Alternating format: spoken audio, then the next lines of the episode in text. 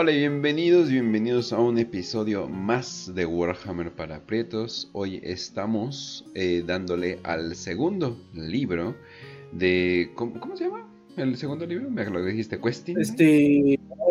no, Caballero del Reino, Knight of the Realm. Ok, el, el, caballero, el caballero del reino de este caballero que pues bueno pues no solamente tiene una mala suerte, no solamente estaba, pues básicamente nada en su vida se le podía hacer, pues no, pues al parecer la vida de este ser pues sigue un poquito más complicado porque no solamente su hermano es literalmente una abominación del caos, sino pues también al parecer ha sido manipulado en varios aspectos de su vida.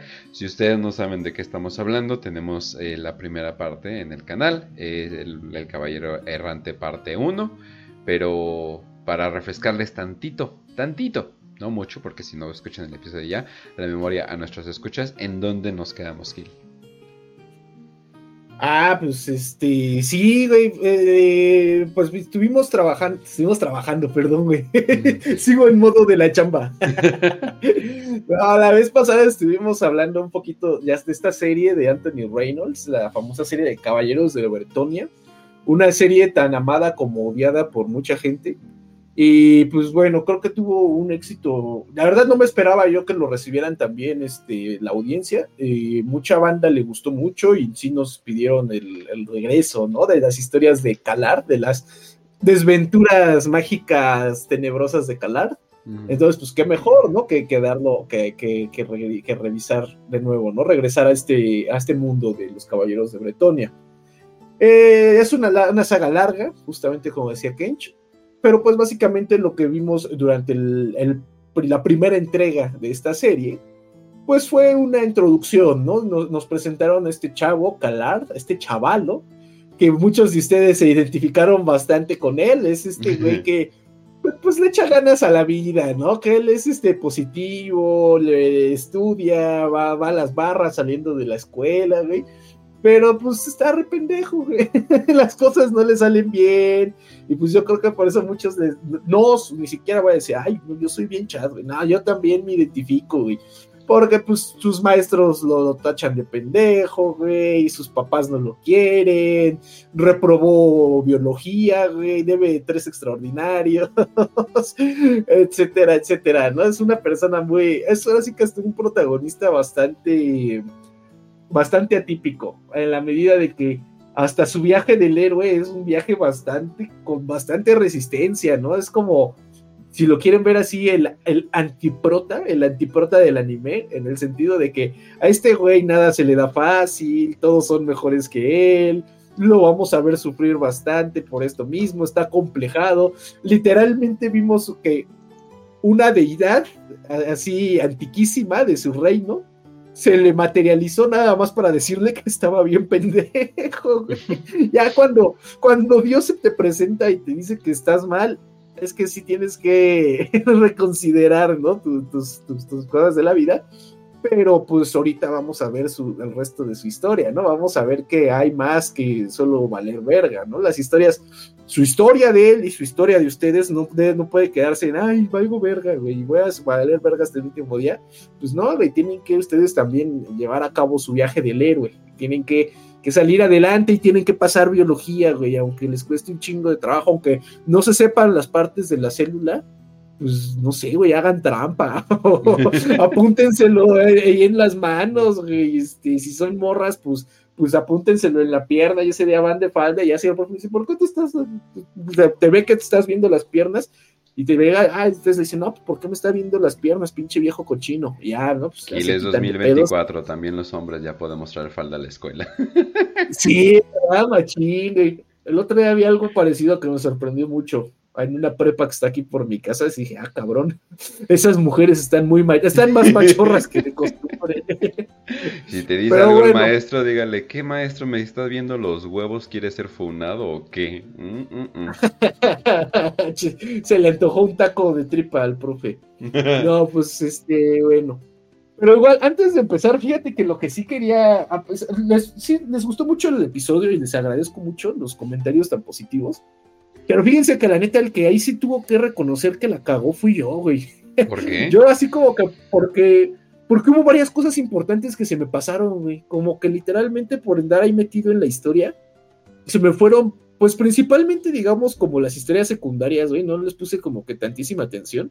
Mucho tiene que ver que también ya tiene un buen rato que leí estos libros, entonces no me acordaba y hasta que ahorita que me estuve sentando y revisando y que volví a escuchar el programa, dije, no mames, sí se me fueron como varios puntos y sí, digamos que no eran como importantes en ese momento, pero que sí van a tener como cierto peso, güey, en el resto de la historia.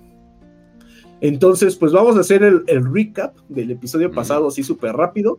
Y hago ahí la fe de ratas, ¿no? De, estas correcciones que, que, que, sí van a hacer falta. Piénsalo Pero como las leyendas de verdad se contaban, un poquito cortadas y con, invenciones mentales de cada persona que la iban contando. Ándale, ¿no? Un teléfono descompuesto internacional. Correcto. Y multigeneracional. Exacto, exacto. Pero bueno, el chiste de que quién es este morro, güey, Calar. Pues ya habíamos dicho que Calar era el, hijo mayor del el castellano de Bastón, que es esta castellanía en el. No, de Garamond, la castellanía de Garamond, en el ducado de Bastón. Si no se acuerdan, son términos geográficos de Bretonia, refiérense a los episodios pasados que hemos hecho de Bretonia, ¿no? Este morro, güey, o sea, al final del día eran como una nobleza ahí, digamos, de mediano rango, ¿no? No estaban al nivel de un duque, su familia y él, pero pues sí eran ya señores feudales, tenían así su, su, su ejido, güey, con sus chalancitos, todo el pedo, ¿no? Eh, este güey tiene a su hermano, vive, bueno, vive con su familia, tiene a su medio hermano, que pues es su camarada, güey, su compita, sí, su, su, su, su valedor, que es Bertelis. Y pues como ya dijimos, ¿no? Ya sabíamos que era Calard, güey, pues quiere, quiere ser caballero, como todos los morros nobles de ahí de Bretonia, pero pues no es tan chingón, o sea, le echa ganas, güey, estudia, practica y, sí se sabe defender. Hasta eso no es tan pendejo para los, madrazos, pero, pero no, no, es para nada el más picudo, ¿no? De hecho, pues su carnal es como que digamos todo lo que él quisiera hacer, ¿no? Está mamado, güey, es bueno para los madrazos, así como Alfredo Adame. este. Y pues ya los dos ahí viven su vida, güey, tienen a su tutor, a, su... Oye, pero más bien siento que él fue como el punto medio, ¿no? O sea, de ser hombre bestia a ser su hermano, es como que sí había ah, mucho lugar todavía para cagarla, ¿no? sí, justamente, ¿no? Pero entonces tienen a su tutor, que es este Gunther, que era un ruquillo que ya había tenido una vida de caballero bastante mamona, y él es el que los está educando, y bueno, a lo largo de la historia, como bien dice el Kench, nos vamos a enterar de que el eh, Calar pues tiene más familia, ¿no? No tiene solo a su medio hermano, el Bertelis, sino que también tenía una hermana, que era esta Anara, que era una, una morra que de chiquita descubrieron que tenía pues facilidad para la magia y se la llevaron pues como a las niñas bretonianas con capacidades mágicas a, a estudiar con las Feyencantres, ¿no? Con las hadas del bosque pues para volverse hechicera. Y pues Calar realmente ya ni se acordaba de ella hasta que a lo largo de la aventura pues se la vuelve a topar y ya le cae el 20, ¿no? De, ah, yo soy tu carnala. Y se ve, ah, va, que sí tenía una carnala. Su otro hermano, y ese sí es hermano de sangre, no como Bertelis, que es medio hermano, es este morro que, que no tenía nombre, güey. O sea, su nombre realmente no tenía nombre humano porque cuando el morrito nació, pues nació bajo la influencia de, de, la, de la luna Ay, ¿cómo se llama? La luna de, piedra bruja. Ahí no me acuerdo. El chiste de la pinche luna de piedra bruja durante una noche de los secretos. Y eso quiere decir que pues el morro nació todo deforme, güey, y de hecho nació convertido en hombre bestia. Y pues su papá de Calard no lo quería matar, le, le dolió así, tuvo un momento ahí de debilidad. Y pues dijo, pues yo te voy a dejar en el bosque, ¿no? Y ya que si te mueres, pues te mueres. Y si vives, pues ya, qué chido pero pues su carnal se va a terminar convirtiendo. De hecho, sí podrías decir esto, ¿no? Como que si en la familia de Calard corre como esta cierta facilidad, esta propensión por la magia, porque pues el morro, aparte de ser hombre bestia, pues también termina convirtiéndose como en un líder de, manada, de hombre bestia, y desarrolla poderes mágicos, pues la neta también bastante interesantes, ¿no? Esta capacidad así como de controlar a las aberraciones de los hombres bestia, hacer que el el, bosque mismo sea como una expresión de su voluntad, pues está, está bastante cabrón, ¿no? Y pues bueno, ya al final del día lo que pasaba es que este morro, el hombre bestia que conocíamos como The Gave, termina liderando una, una invasión contra la castellanía de Garamond, mientras Calard y Bertelis andan así haciendo pues, su, sus erranteadas, ¿no? Sus cruzadas ahí por el reino de Bretonia. Eh, la hermana de Calar termina como advirtiéndoles y les ayuda a llegar hacia tiempo durante el asedio al, castillo de Garamond. Pero pues al final durante la lucha eh, pues las cosas no salen tan bien y el Gabe termina matando al papá de Calar, ¿no? Y pues básicamente ahí teníamos el final de la historia. Ahora ahí les van las fes de ratas. Que les digo, o sea, el hecho de que hice la recapitulación y me las volví a brincar muestra que son historias como castezo medio tangenciales, pero pues sí van a tener cierto peso más adelante, ¿no? Que sí es importante revisarlas y hasta eso porque están chiditas. Pero bueno, la primera que sí mencionamos un poquito en el episodio pasado era la de Cloth. Acuérdense que Cloth era este pinche mugroso, literalmente un campesino deforme, hijo del incesto, con problemas desde el nacimiento, ¿no? Todo mal hecho, que vivía ahí en la castellanía de Garamond.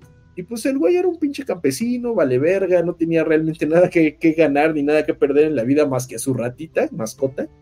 Mm. Y pues él, termina como que conociendo a Calard por, eh, azares del destino, ¿no? Porque esos güeyes andaban en una pedita, así literalmente él y sus compas.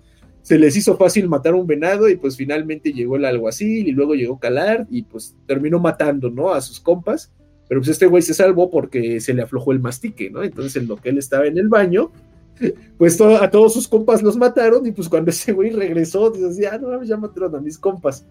El punto de su historia de este güey que nos la brincamos olímpicamente durante todo el episodio pasado es que él va a terminar como que de forma eh, involuntaria siguiendo a Calar, o sea, donde va a Calar, termina siempre yendo este güey.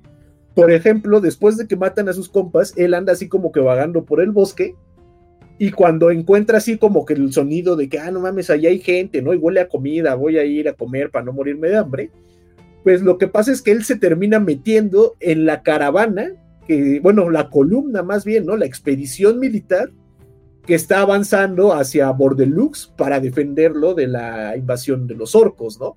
Entonces él termina formando parte, digamos, del, séquito de, de, Bastón, ¿no? De Bastón y del, de la castellanía de Garamond. Por lo tanto, él va a terminar participando en la batalla, va a terminar uniéndose, pues, este grupo de caballeros y de soldados campesinos, y bueno, este güey ya sabemos que está súper deforme, ¿no? Realmente él no va a ser un guerrero bajo ninguna circunstancia.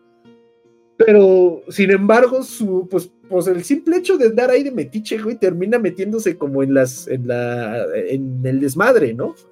Y pues lo cagado de su historia es que este güey va a terminar siendo, uniéndose a la caravana del caballero del Grial Reolus, que ya habíamos visto en, la, en el capítulo pasado, pues que este caballero del Grial llega, pues a partir madres, a apoyar al pueblo bueno, al pueblo raso, y pues atrás de él viene toda una serie de peregrinos que lo, lo, adoran como un santo.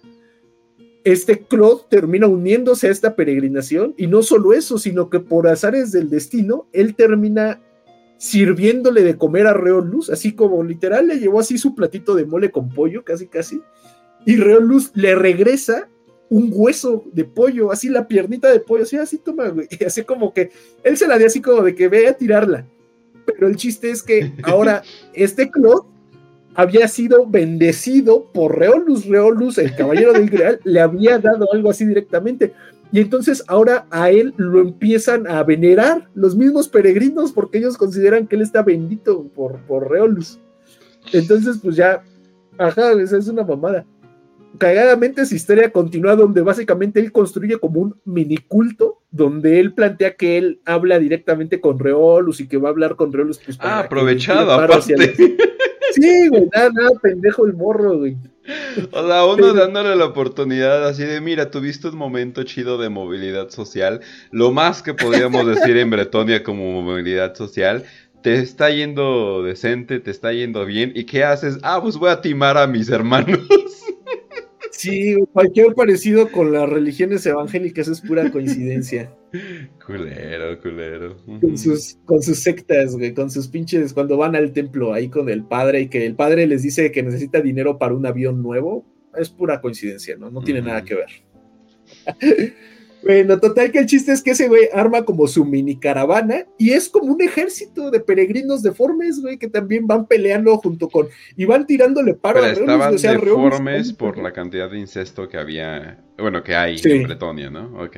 Y desnutrición y falta de higiene, sí, güey, o sea, estaban todos hechos mierda, pero o sea, era como como una una muchedumbre que iba atrás de Reolus, güey. Y cuando Reolus peleaba, ellos también peleaban y peleaban así como con palos, güey, con herramientas de, jardinería, con lo que tuvieran a la mano.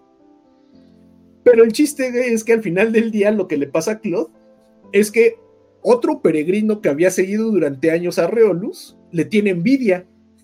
Y entonces al final, durante la batalla, güey, se, arma, se agarran a vergazos entre ellos. Y, Reolus, y lo termina matando a este morro, güey, al, otro peregrino. Pero pues los peregrinos otros, pues así de no mames, güey, mató al, viejo, no sé, güey, al viejo Peter, ¿no? Ay, mató al viejo Peter. Y lo terminan así como que mandando a la verga, güey. Ah, y pues al final. A decir pelea de inválidos. Casi, casi, güey. Lo terminan linchando, pero no lo matan. Y pues ya al final lo que pasa con Claude es que cuando ya termina la, la, batalla con los pieles verde y la primera batalla contra los hombres bestia, ese güey se encuentra en una capillita de la Dama del Lago y le reza a la Dama del Lago que lo ayude a escaparse, ¿no? Que lo ayude a, irse de ahí de, pues, del campo de batalla porque los peregrinos lo quieren matar. Y pues se le cumple. Bueno, técnicamente se puede decir que se le cumple y que no, porque mientras está pasando esto, Anara está teletransportando a un grupo de soldados para ir a defender el, castillo Garamond.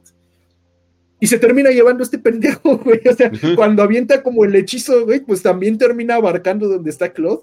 Y Claude se va con ellos, güey. Y Claude termina regresando allá al castillo Garamond. Pero pues para este punto, cuando él ya regresa al castillo, dice, no mames, yo era una, yo estaba buscado con pena de muerte aquí, ¿no? En Garamond y luego aparte, pues recordemos que había estas leyes, eh, pues como de castas, como leyes feudales o de castas, por las que era muy penado que un campesino se quisiera escapar. Entonces ese güey dice, güey, yo no me puedo quedar aquí porque van a decir que me escapé y me van a querer matar todavía más. Entonces, pues, dicho y hecho, el güey agarra y se va a la verga, güey, se va, se da la fuga. Y ahí termina, digamos, la aventura de Claude del primer libro. Otro punto ahí importante que también se nos olvidó pasar que repasar es que si recuerdas, este Bertelis no puede ir a defender el castillo Garamond, a pesar de que pues ese güey es hijo del castellano de Garamond. Pero es porque durante la batalla con los hombres bestia, a Bertelis le dan en la madre, le echan, le, echan así un montón los hombres bestia. Y pues ya lo van a matar, güey, literalmente se lo está llevando la verga. Y el que tiene que llegar a salvarlo no es este Calard, güey, porque Calard anda con Reolus en el centro del, del bosque peleando sino que es este Gunther, el que había sido pues su tutor, el que los había enseñado así a pelear. Y pues no mames, güey, al final Gunther termina ahí peleando, güey, defendiendo a Bertelis en lo que Bertelis está ahí tirado, valiendo madres. Y pues al final se muere, güey, Gunther lo terminan matando los hombres bestia. Y pues eso le genera también un trauma muy cabrón a, a Bertelis. Porque Bertelis, pues él siempre había tenido pues esta idea de que pues él era acá el más chingón, güey, y él era una pistola, todas las morritas querían con él. Y pues en medio de la guerra no solo lo derrotaron así muy cabrón los hombres bestia, sino que aparte por su culpa de que lo habían derrotado, matan a su tutor, güey. Entonces, pues Bertelis se queda así de, no mames, güey, qué pedo, ¿no? Ya, ya valió madres. Y pues ya, digamos que Bertelis termina el, el libro uno, pues teniendo ya como esta inseguridad, si así lo queremos ver, ¿no? Como este tipo de, pues sí, de, trauma, de haber, pues, así como a Calar se le cayó todo lo que él pensaba del mismo, también a Bertelis, ¿no? Bertelis también termina con su, con su concepto de sí mismo destruido completamente. Mm. Y bueno, finalmente, una última cosa que igual se me pasó a mencionar en el episodio pasado es un personaje adicional que va a tener más o menos peso en el futuro que es este Maloric. Maloric es básicamente el rival así de la infancia de Calar. porque en el ducado de este Bastón había una castellanía, que es la de Garamond, ¿no? obviamente ahí es de donde es este Calar, Divertelis, pero hay otra castellanía que está, sí que ha estado durante mucho tiempo en conflicto con la castellanía de Garamond, que es la castellanía de, Sanga, de Sangase. Eh, ese es igual, ¿no? Pues un pinche reino feudal con su señor feudal y todo el pedo. Y el, pero se supone que Garamond era famosa por su cantidad de soldados, ¿no? Porque tenía como que más soldados y soldados muy cabrones, mientras que Sangas era una castellanía que tenía mejor reputación, pero a partir de pedos así como de matrimonios arreglados, ¿no? Ellos les, ahora sí que les salía bien el juego de tronos, y pues a pesar de que no tenían tantos soldados, pues sí como que tenían una integración mucho más fuerte con la, noble, la alta nobleza de Bretonia, porque pues casaban a las hijas o los hijos se casaban con miembros de otras familias importantes y pues así lograban hacer como su, su reputación, ¿no?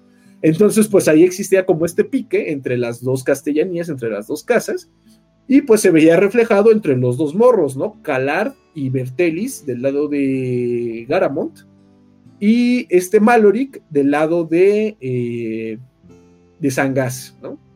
Y pues bueno, ya técnicamente ahí quedamos en, eh, digamos que ahí ya termina la historia del capítulo 1, ¿no? Quedamos que se moría el jefe de Calard, güey.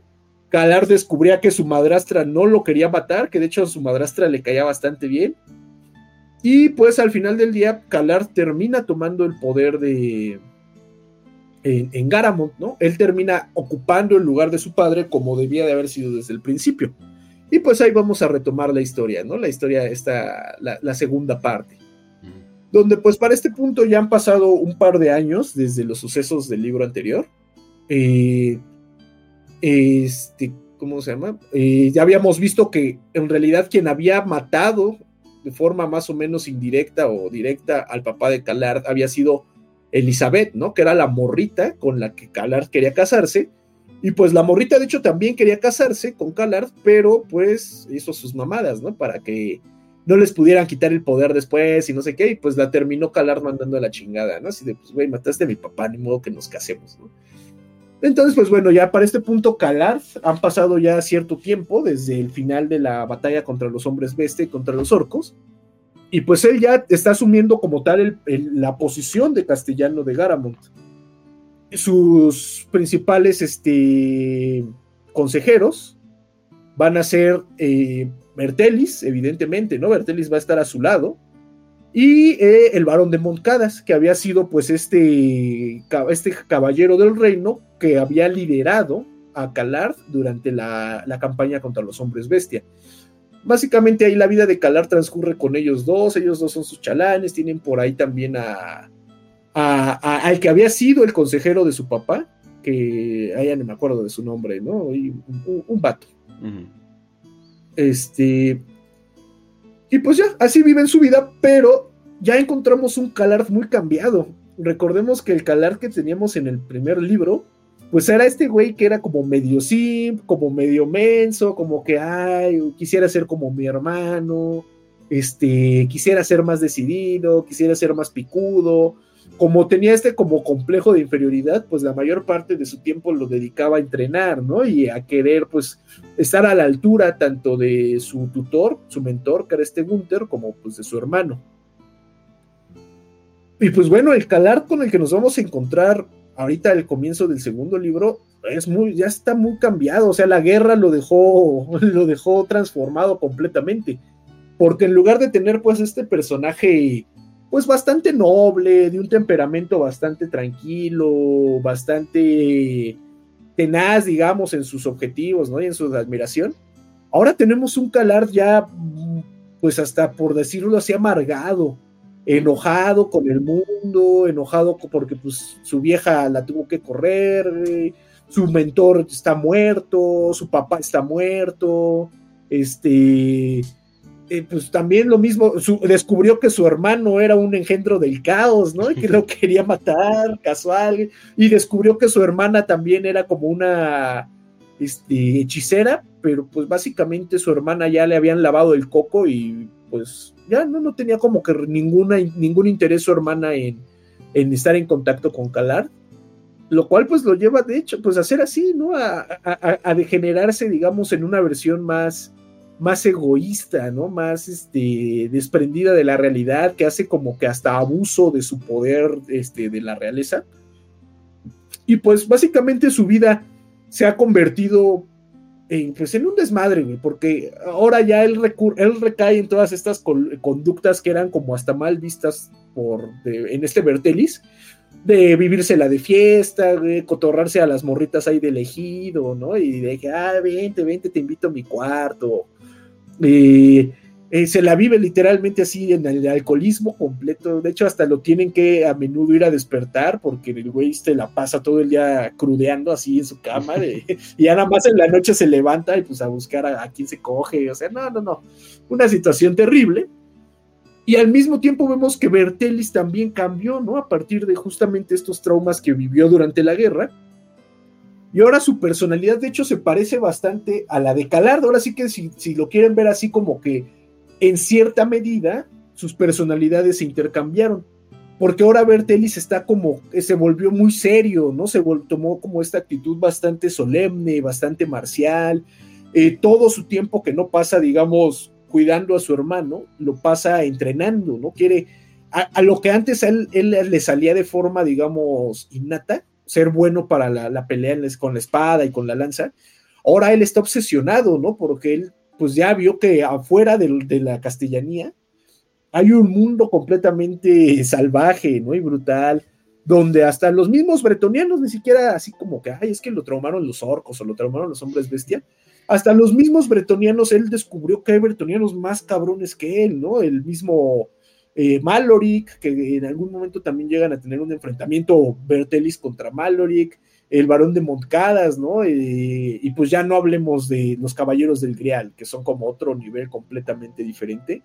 Pues todo esto también ha dejado un Bertelis completamente cambiado, ¿no? Ya se quedó atrás como que el Bertelis ahí de echar desmadre y ahora ya está pues este Bertelis pues como obsesionado, ¿no? Con la guerra y con el combate. Y pues así transcurre su vida de esos güeyes. Bertelis, pues obsesionado con convertirse en un guerrero mejor. Y Calar, pues obsesionado con la panocha, ¿no? y pues este, todo, todo va bien, güey. Y un día les llega la noticia de que se va a festejar un, pues un festival, güey, una, una reunión de, nobles que está organizando el duque de, de, León, pues con la finalidad de que se junten los pinches nobles, güey, acá le echen ganas, se luzcan y todo el pedo, pues obviamente a, a calarle late la idea, ¿no? Dice, no, pues vamos, se va a ver, se ve que va a estar buena la carnita asada allá, van a, van a llevar la chelita, van a sacar el Buchanan's, ah, vamos. Y pues ya, agarra pero obviamente, pues ya Calar es acá el, señor del ejido, ¿no? El, dueño de los terrenos. Entonces ese güey marcha hacia el, torneo de justa, o bueno, el torneo de caballeros, pues con un séquito bastante importante, ¿no? No solo van a ir con él este Montcadas y Bertelis, sino que también van a ir, por ejemplo, sus familiares. Recordemos que, eh, ahí en la castellanía había bastantes, digamos, primos y parientes de Calard que también eran caballeros de menor rango, ¿no? Incluso tal vez de menor habilidad, pero también eran caballeros. Entonces, pues ese güey va ahí con su séquito de caballeros, de asistentes, de chalanes, de sirvientas, de lo que ustedes quieren imaginarse de un señor feudal, ¿no? Lo que uno esperaría. Y pues en el camino, pues se va a terminar encontrando, digamos, por casualidad a Claude, ¿no? Y él ni siquiera sabe quién es Claude. El chiste es que nada más, digamos, que es ahí el pretexto, pues para para justificar que Claude se vuelva a unir, digamos, a la vida de, Calar, ¿no? Todavía se, vuelvan a encontrar, pero nunca a conocerse. Aunque sí hay un punto, güey, donde, si no mal recuerdo, creo que Claude se pone pedo, güey, o se toma una jarra de vino y lo encuentran borracho, y lo encuentra borracho Bertelis, güey. Y no mames, Bertelis le mete una madriza, güey, pero así madriza, güey, acá unos putados de que no, pues tú eres un, un siervo del señor Calar, güey, ¿cómo se te ocurre estar tomando durante el trabajo? Y aparte, pues tú eres pinche mugroso, ¿por qué vas a estar tomando el vino del señor Calar, güey? No, es más, te voy a matar aquí en caliente, güey, y me voy a matar, güey, así ya a la verga, otra vez, otra vez un, un, un, un, este, un Garamond va a matar a Claude Pero pues justo en ese momento llega a Calar, ¿no? Lo está buscando y dice, oye, ¿qué pedo, güey? ¿Qué andas haciendo? No, pues es que este güey se anda pasando de verga. Y pues ya como que hasta el mismo Calardax sí como que se queda así de, ay, pinche Bertelis, güey, ya estás así bien intenso, ¿no? Como siempre. Ya nada más así como que dice, no, güey, no hay pedo, no lo mates, mira, nomás le metemos así dos, tres putacillos, güey, pa, pa, pa, y ahí déjalo, ¿no? Porque al final del día él es mi siervo y solo yo puedo decidir si se muere o, si sigue viviendo. Pues ya Calard se va, ¿no? Como que todo enojado, pues ya, ahí se queda el club todo vergueado, güey. Pero esto ya le va a servir como de cierta forma Fíjate que ahí se va a formar una relación bien curiosa, una concepción bien curiosa de este Claude, porque por un lado, él identifica que Calard ya van dos veces que está a punto de matarlo, ¿no? O más bien que la familia de los nobles de Garamond lo matan o que al menos le meten una madriza. Y le tiene mucho rencor, güey. Sin embargo, también identifica que Calard lo salvó, Calard le salvó la vida. No lo hizo de una forma, digamos, por solidaridad o por piedad, sino que realmente lo hizo porque tenían cosas más importantes que matar a un campesino. Pero pues esto también va a formar en Claude como una idea y pues bastante extraña, ¿no? Así como de que al mismo tiempo que odia a, la familia de Garamond, también tiene como cierto respeto por Calard, ¿no? Como cierto afecto por él. Entonces, pues esto va, a terminar teniendo cierta relevancia más adelante en la historia. El chiste es que pues se, van, ya se van así a, la carne asada, güey. Llegan y pues, se la pasan a toda madre, güey. Se ponen a cotorrear. Ah, qué chingón. Qué, qué chido. Justamente ahí en la. Durante el viaje se encuentran a la que es la sobrina de Montcadas, que se llama Margarita. Y pues ya, ¿no? Pues como que la presentan así de, oye, mira, aquí este, aquí está Calardo, güey, él es el, pinche dueño de Garamond. Y pues la otra morra, ay, güey, qué chido, ¿no? Qué bonito, ay, qué madre, sí, que su pinche madre, estás bien guapo. Porque recordemos que antes, güey, Alcalar, pues no lo pelaban, la neta estaba bien pendejo. Ahorita ya en su calidad de, de, de señor feudal, así mamón, de castellano, sí, ya las morras así como que, ay, güey, no mames, mira, trae, trae la troca, qué chido. Y pues calar así como que hasta se, ilusiona, güey. Dice, oye, no mames, la, Margarita está bastante chida, güey. No, no, no está bonita. Hasta así lo menciona, así la describe y sí dice así como, la neta no está como exuberante ni nada, pero pues está, está guapilla, ¿no? Está guapetona, este, piel clara, ojo clarito, este, pezón rosa probablemente. Entonces ese güey como que ya, como que empieza a recordar, a recordar el amor, ¿no? Dice, ay, güey, ya me empieza a hacer como que, como que a la idea, ¿no? De que está chido el pedo. Entonces ese güey anda así como que en su, en su onda, güey, pensando en la morra.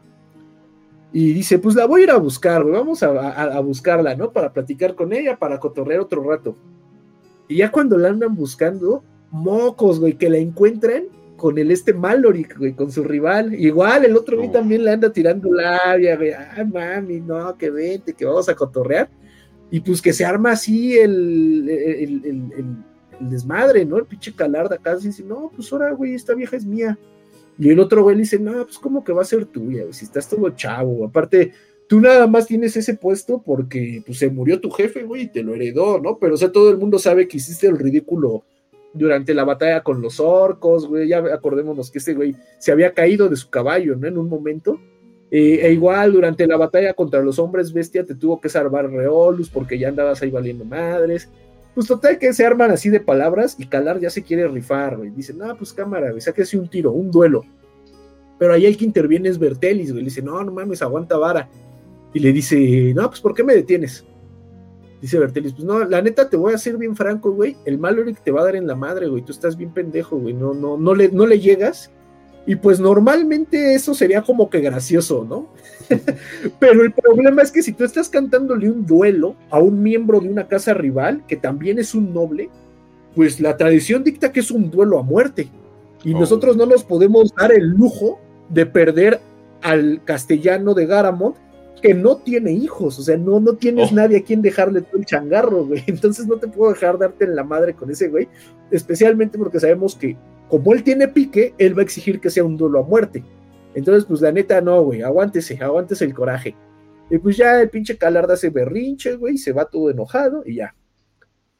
Eh, de ahí, ¿qué más eh, pasa? Siguen las festividades, güey, todo el mundo cotorreando bien a gusto. Y va a haber otro suceso bien interesante. que es que va a haber un torneo de, pues no de esgrima, güey, de pelea con espada, ¿no? O sea, de usar la espada, pero pues no son esgrimistas como lo entendemos nosotros, sino pues con su espada acá de caballeros. Pues hacen el, el torneo, a ver quién de los nobles que está ahí es el más picudo, que no sé qué.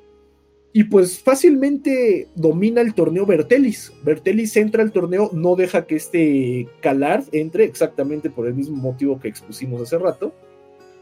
Y pues Bertelis parte madres, ese güey es bien picudo, no le cuesta trabajo, se está rifando, hasta incluso dicen que cuando está en el torneo como que vuelve a resurgir en cierta cantidad, en cierta cuantía, su vieja persona, ¿no? Así como de este mm. caballero acá echado para adelante, arrogante, cotorrón entonces hasta Calar le da como cierto gusto verlo en el torneo, y ver que está pasándosela chido, que está recuperándose, que se siente como que en su ambiente, la gente le aplaude, ¿no? Dicen, ah, sí, Calar, este, Bertelis de Garamond, ¿no? Sí, es una pistola ese carnal, sí, sí, sí.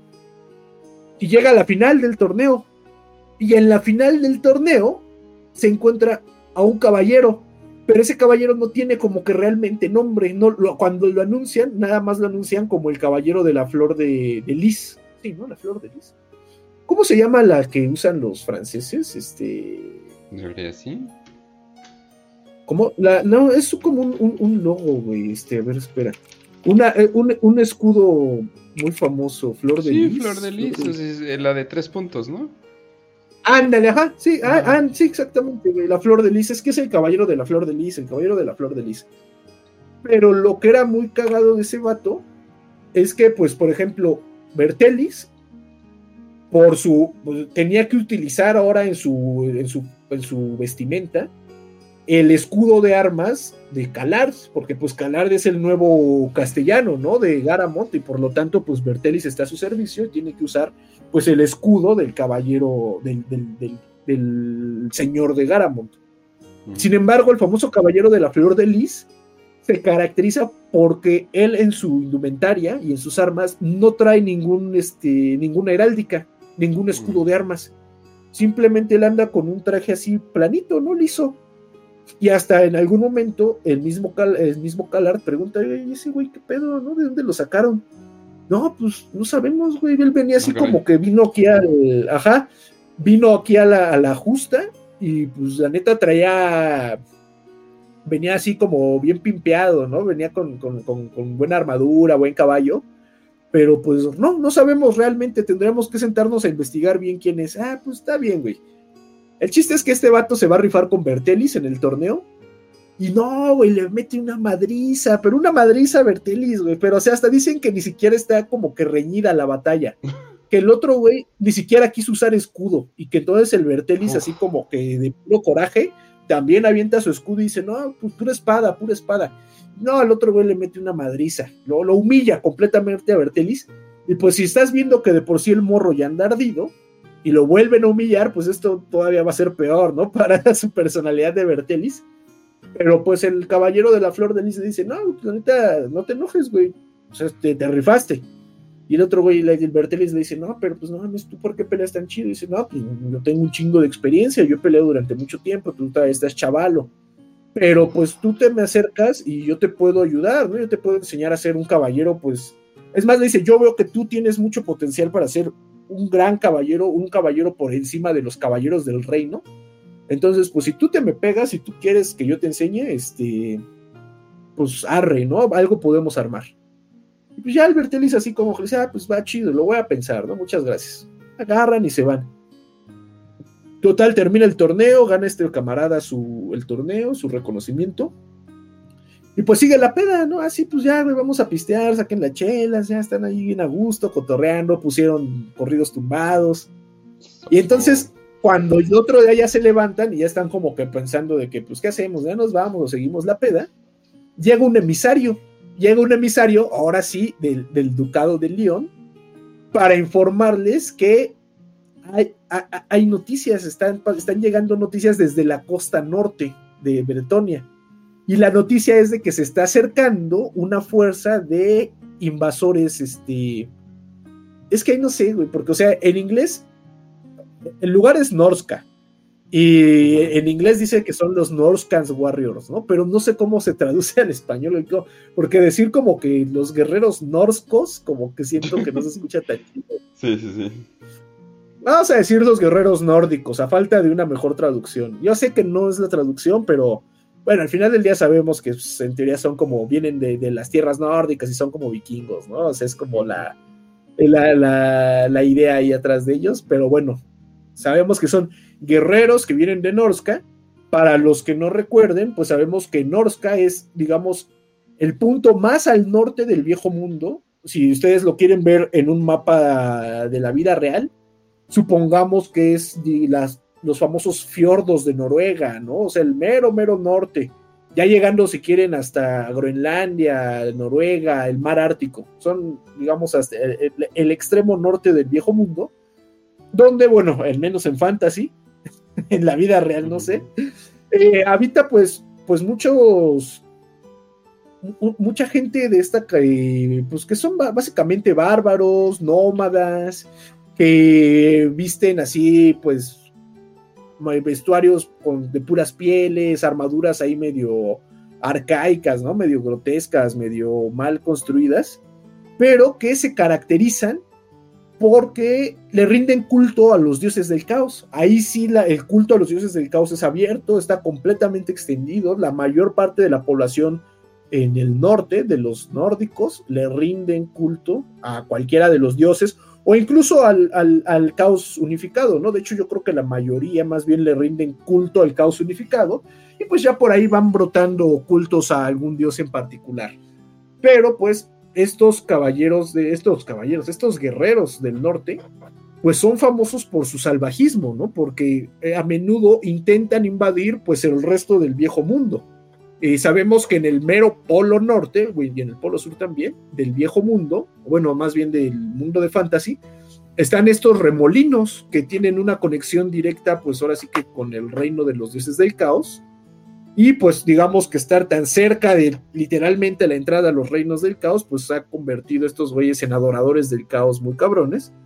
Y pues cuando los hay invasiones demónicas, por lo general van apoyadas por los soldados nórdicos, por los guerreros nórdicos, porque realmente no se puede hablar de un ejército establecido, ¿no? Y entrenado, sino que pues estos güeyes simplemente son guerreros salvajes, ¿no? Guerreros nomádicos y bárbaros y pues han tenido bastantes encuentros, ¿no? Son una amenaza constante, eh, no solo en Bretonia, en la parte norte de Bretonia, que de hecho en la fundación de Bretonia tuvieron que ser expulsados porque ellos ya habitaban completamente el norte de Bretonia, pero pues también han atacado Kislev, también han atacado este, el imperio, también han hecho raids así, por ejemplo, de repente pueden aparecer ahí por las tierras malas, a las montañas del fin del mundo, también van a atacar para molestar a los enanos.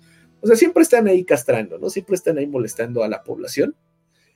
Y pues bueno, este, en este, este caso, este, pues es una, se, asume, ¿no? Que es una de tantas incursiones de los guerreros del norte. Y pues llega la noticia de que está este, esta incursión, están atacando, están tomando algunas pequeñas aldeas, pero que parece ser que se están dirigiendo al castillo de León, al castillo del duque de León, ya ahora sí que a la parte más importante de este ducado. Por lo tanto, pues están buscando, este, ¿cómo se llama? Eh, de Leonés, perdónenme. El nombre del ducado es de Leonés, no de León. León es la ciudad de la vida real, pero aquí se llama Leonés. Ah. Entonces, pues están solicitando el apoyo, ¿no? De los, de los caballeros que están en el torneo de, de, pues ahí, ¿no? En el torneo de caballería. Pues obviamente los caballeros son bastante apresurados para ir, ¿no? Porque pues es una oportunidad de cultivar gloria, de cultivar hazañas, de que se dé a conocer de que, ah, los caballeros de esta castellanía... Eh, eh, ayudaron a defender el ducado de Leonés, ¿no? O, las baronías de tal, de tal noble eh, aportaron hombres para defender. Entonces, pues sobres, ¿no? Todos se deciden lanzar y a la par también les llegan noticias de que no solo van ellos, eh, los que estaban en el torneo, sino que también viene una fuerza, una columna de caballeros de los ducados de Curón y del ducado de Languil. O sea, va a haber una reunión, digamos, entre Bastón, Curón y Languil, junto con los de Leones, para poder repeler la, invasión de los nórdicos. Entonces, pues hasta eso van bastante confiados. Dicen, pues, güey, vamos a hacer un chingo. Ahorita nosotros eh, se habla de que de los que salieron de ahí en total, no toda la fuerza militar que sale del torneo con rumbo a Leones, eran eh, un poco menos de 10.000 hombres. Y dicen, pues somos 10.000 más aparte van a llegar columnas de otros dos ducados, más, la, las fuerzas que están ahí en Leonés, pues güey, vamos a hacer un chingo. Y o sea, recordemos que al final del día los guerreros del norte, pues son este grupo bárbaro, sin tanta organización. Entonces, pues lo más probable es que no sean tantos, ¿no? Sí, sí, parece ser que vamos a tener como la ventaja numérica y pues también la ventaja táctica, ¿no? La ventaja militar, porque pues nosotros tenemos no solo al varón de Moncadas, que pues es este, este líder militar bastante conocido, sino que el mismo duque de León, de Leonés nos va a estar apoyando, ¿no? Entonces, pues básicamente tenemos la batalla pues casi ganada. Esto va a ser más bien un ejercicio de, de, despliegue militar que una batalla. Pues total que comienzan la marcha, tardan aproximadamente una semana en llegar allá al castillo de Leones, pero conforme van llegando, se van dando cuenta.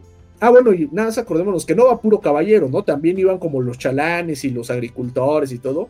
O sea, iban con su turba, ¿no? Que siempre mandan por delante su bola de mugrosos. Sí, no, no había 10.000 caballeros, o sea, probablemente había muchos menos.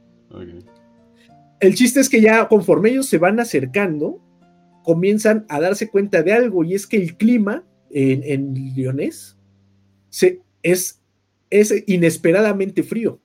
Normalmente el Lyonés, a pesar de que está en el norte de Bretonia, pues es un lugar de clima templado, ¿no? ¿no? Uno no podría suponer que es un lugar tan, tan frío. Y sin embargo, conforme ellos se van acercando, se van dando cuenta que empieza a nevar, que está congelado el panorama, que empieza a haber ventiscas incluso, mm. lo cual pues ya es de bastante preocupación.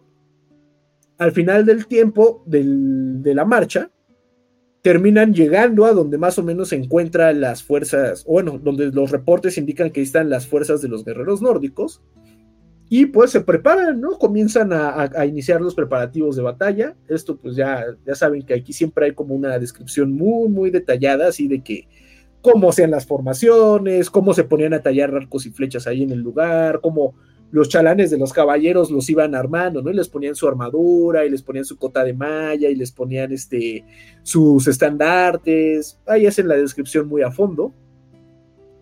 Y pues ya básicamente están preparados para la batalla. Dicen, no, pues saben qué, vamos a armar la batalla, vamos a, a rifarnos. Y pues, este, no teman, ¿no? Porque al final del día, pues sabemos que están ya muy cerca los, eh, los caballeros de Curón y de Languil, entonces, pues va a estar en corto, ¿no? Simplemente nosotros tenemos que eh, eh, chocar de frente contra los guerreros nórdicos y esperar el refuerzo por los flancos y por la retaguardia de los otros caballeros que van a llegar. Ah, pues sí, sobres. Eh, pues igual, ¿no? Hay arqueros, hay ahí este, arqueros a caballo, que son, digamos, estos como campesinos de cierta categoría que también van a participar. Entonces, pues esa es la idea principalmente, que hacer un choque de frente con la caballería de Bretonia, que pues ya saben que es una de las fuerzas más poderosas de todo el viejo mundo.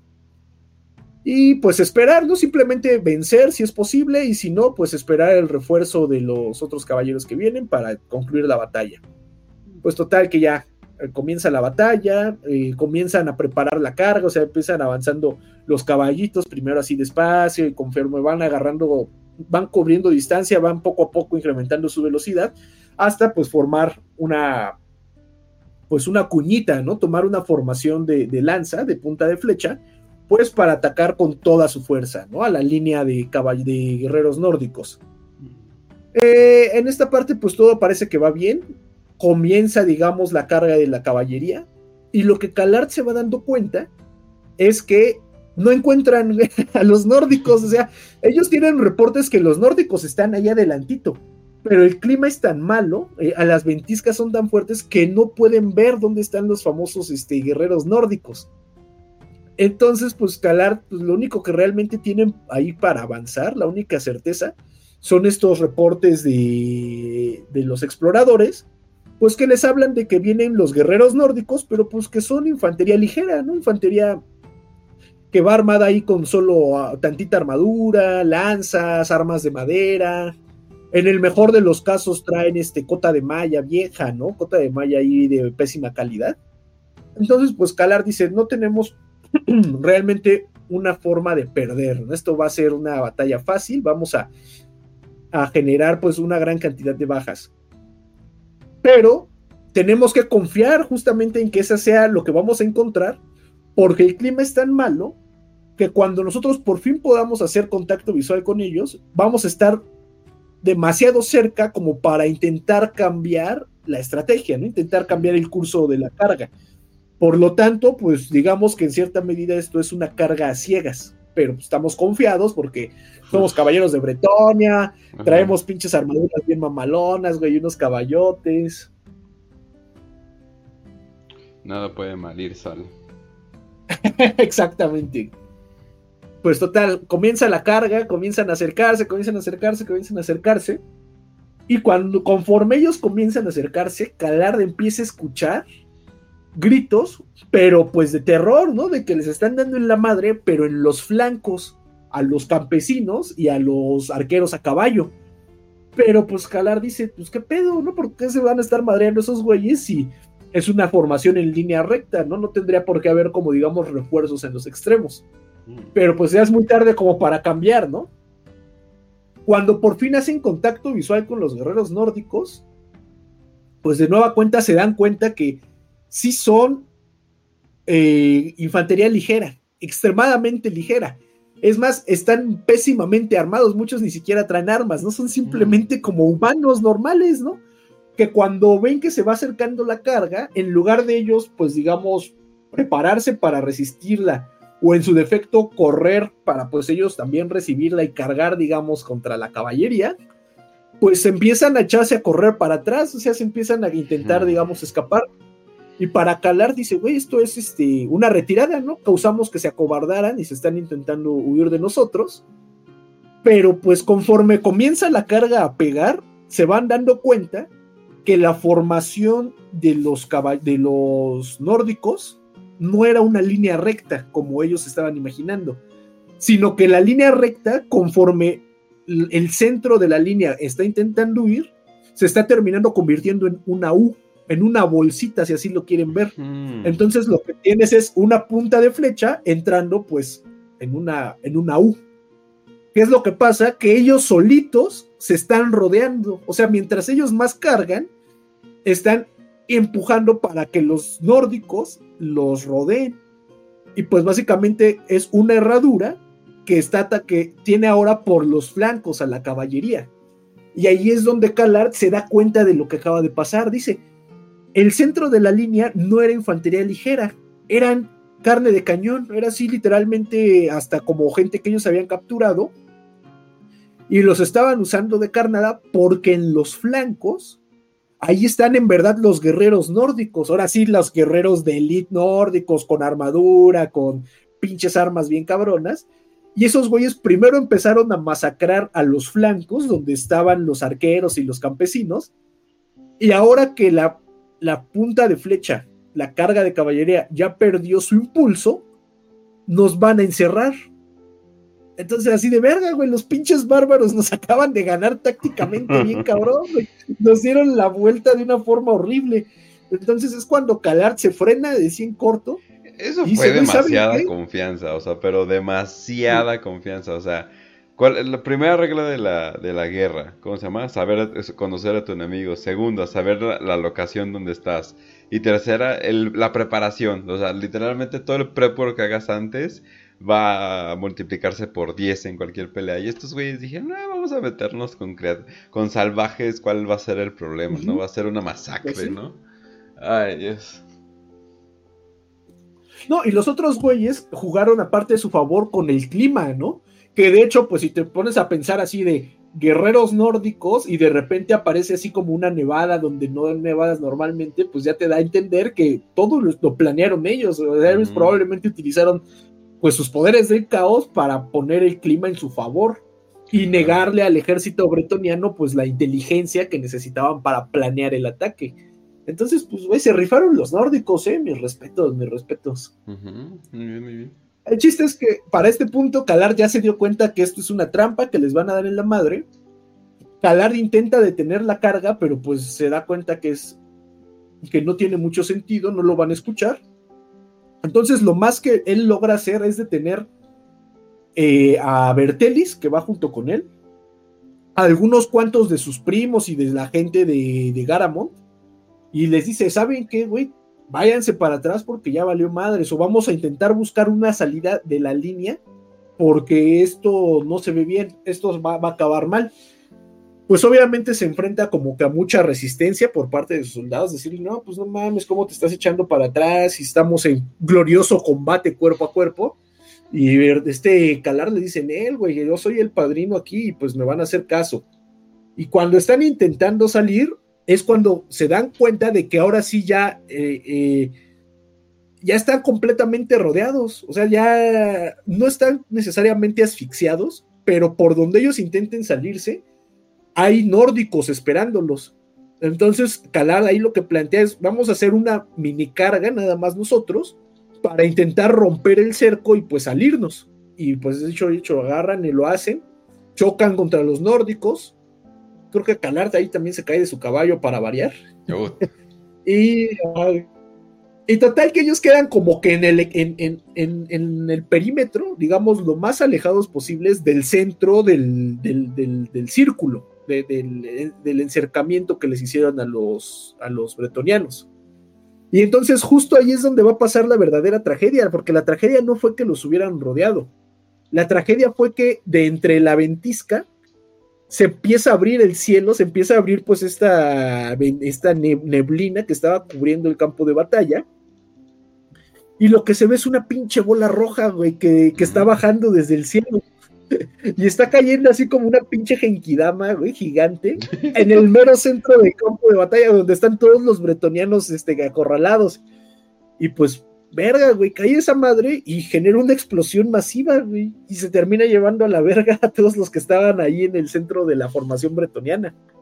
Incluido Calá, bueno, no se los lleva a la verga, pero pues sí ah. los tumba, ¿no? A Calá, a Bertelis y a, los, a sus carnales, güey verga, güey, pinche explosión masiva, paz, valió madres, güey. O sea, el pues ya blitz de energía caótica, nada más.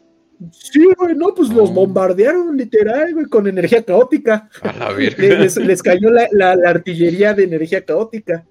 Pues ya cuando Calar regresa en sí mismo, pues se da cuenta que ya valió verga, güey, que arrasaron con el ejército bretoniano Después de, eso, después de eso, temerán Bretenano de promedio cuando escucha la nieve hablar. ¡A la verga! Ándale, Sí, no, bretoniano cuando empieza a hacer frío, güey, y luego, luego viene espantados. Porque hasta de hecho te dice que el calor de la explosión, porque o sea, si fue una explosión, fue tanto que cuando Calar se acerca al centro de la formación a ver qué pedo, ve que hay caballeros que la armadura se les derritió encima del oh. cuerpo, güey. Son oh. como, como velas, oh. pero de mercurio, dice, son como velas de mercurio, güey, así, pues, derretida el, acero, güey, el acero derretido encima de sus cuerpos. Pues así de verga, güey. Por eso cuando pues me dicen así de, ay, ¿qué preferías, muerte quemándote o ahogándote? Es como, güey, mil veces ahogándome. Nunca entenderé de la gente así de, ah, mira, ya se está derritiendo la piel absolutamente. no, prefiero desmayarme en medio de patear agua, o sea, tranquilamente, pacíficamente mi cuerpo flotando, no mames. No, qué horror, no, no, no, eso sí ha de ser de las peores cosas que puedes ver, así una persona completamente derretida, güey, no, no, no. Como ah. velita. Ajá, no. Pues total, que en medio de ese horror, porque aparte recordemos que a Anthony Reynolds le encanta describir el gore, güey. Ese güey es así como de, no mames, tripas y quemados y muertos. Ese güey escribió el libro con una sola mano, güey, la otra la tenía en otro lado. Este, pues al final del día ya Calar, pues como que se pone chingón, güey, se levanta, levanta a sus camaradas los soldados que alcanzaron a sobrevivir de Bretonia, pues todos así, güey, levántense y huyamos, ahora sí que huyamos, güey, vámonos a la verga porque ya nos dieron en la madre. Pues logran huir y ya se empiezan como que a, a, reagrupar más adelante, ¿no? Ya en el terreno, pues ya así como que pasan lista, güey. No, pues ¿cuántos quedaron? Güey, ¿quiénes están aquí?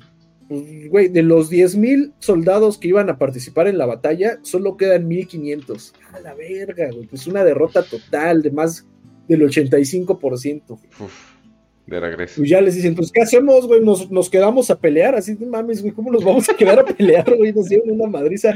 Oye, ese pues, era Dorn o algo por el estilo. ¿Qué pedo? Pues hay que pelear, güey, ¿no? ¿A qué? No, ya, pues, ya les dicen, no, pues, ¿cómo vamos a pelear? Tenemos que, protegernos. Y el único punto, digamos, que nos puede proteger en este momento es el castillo del duque de Leones, es lo más cerquita, güey. Entonces, ¿sabes qué? Pues vamos para allá, sí, se van, ¿no? Y van Básicamente van huyendo todo el camino, los nórdicos los han ido este, acosando, ¿no? Los van persiguiendo, los van cazando, van abusando de, bueno, van haciéndoles cosas violentas, malas, no sé.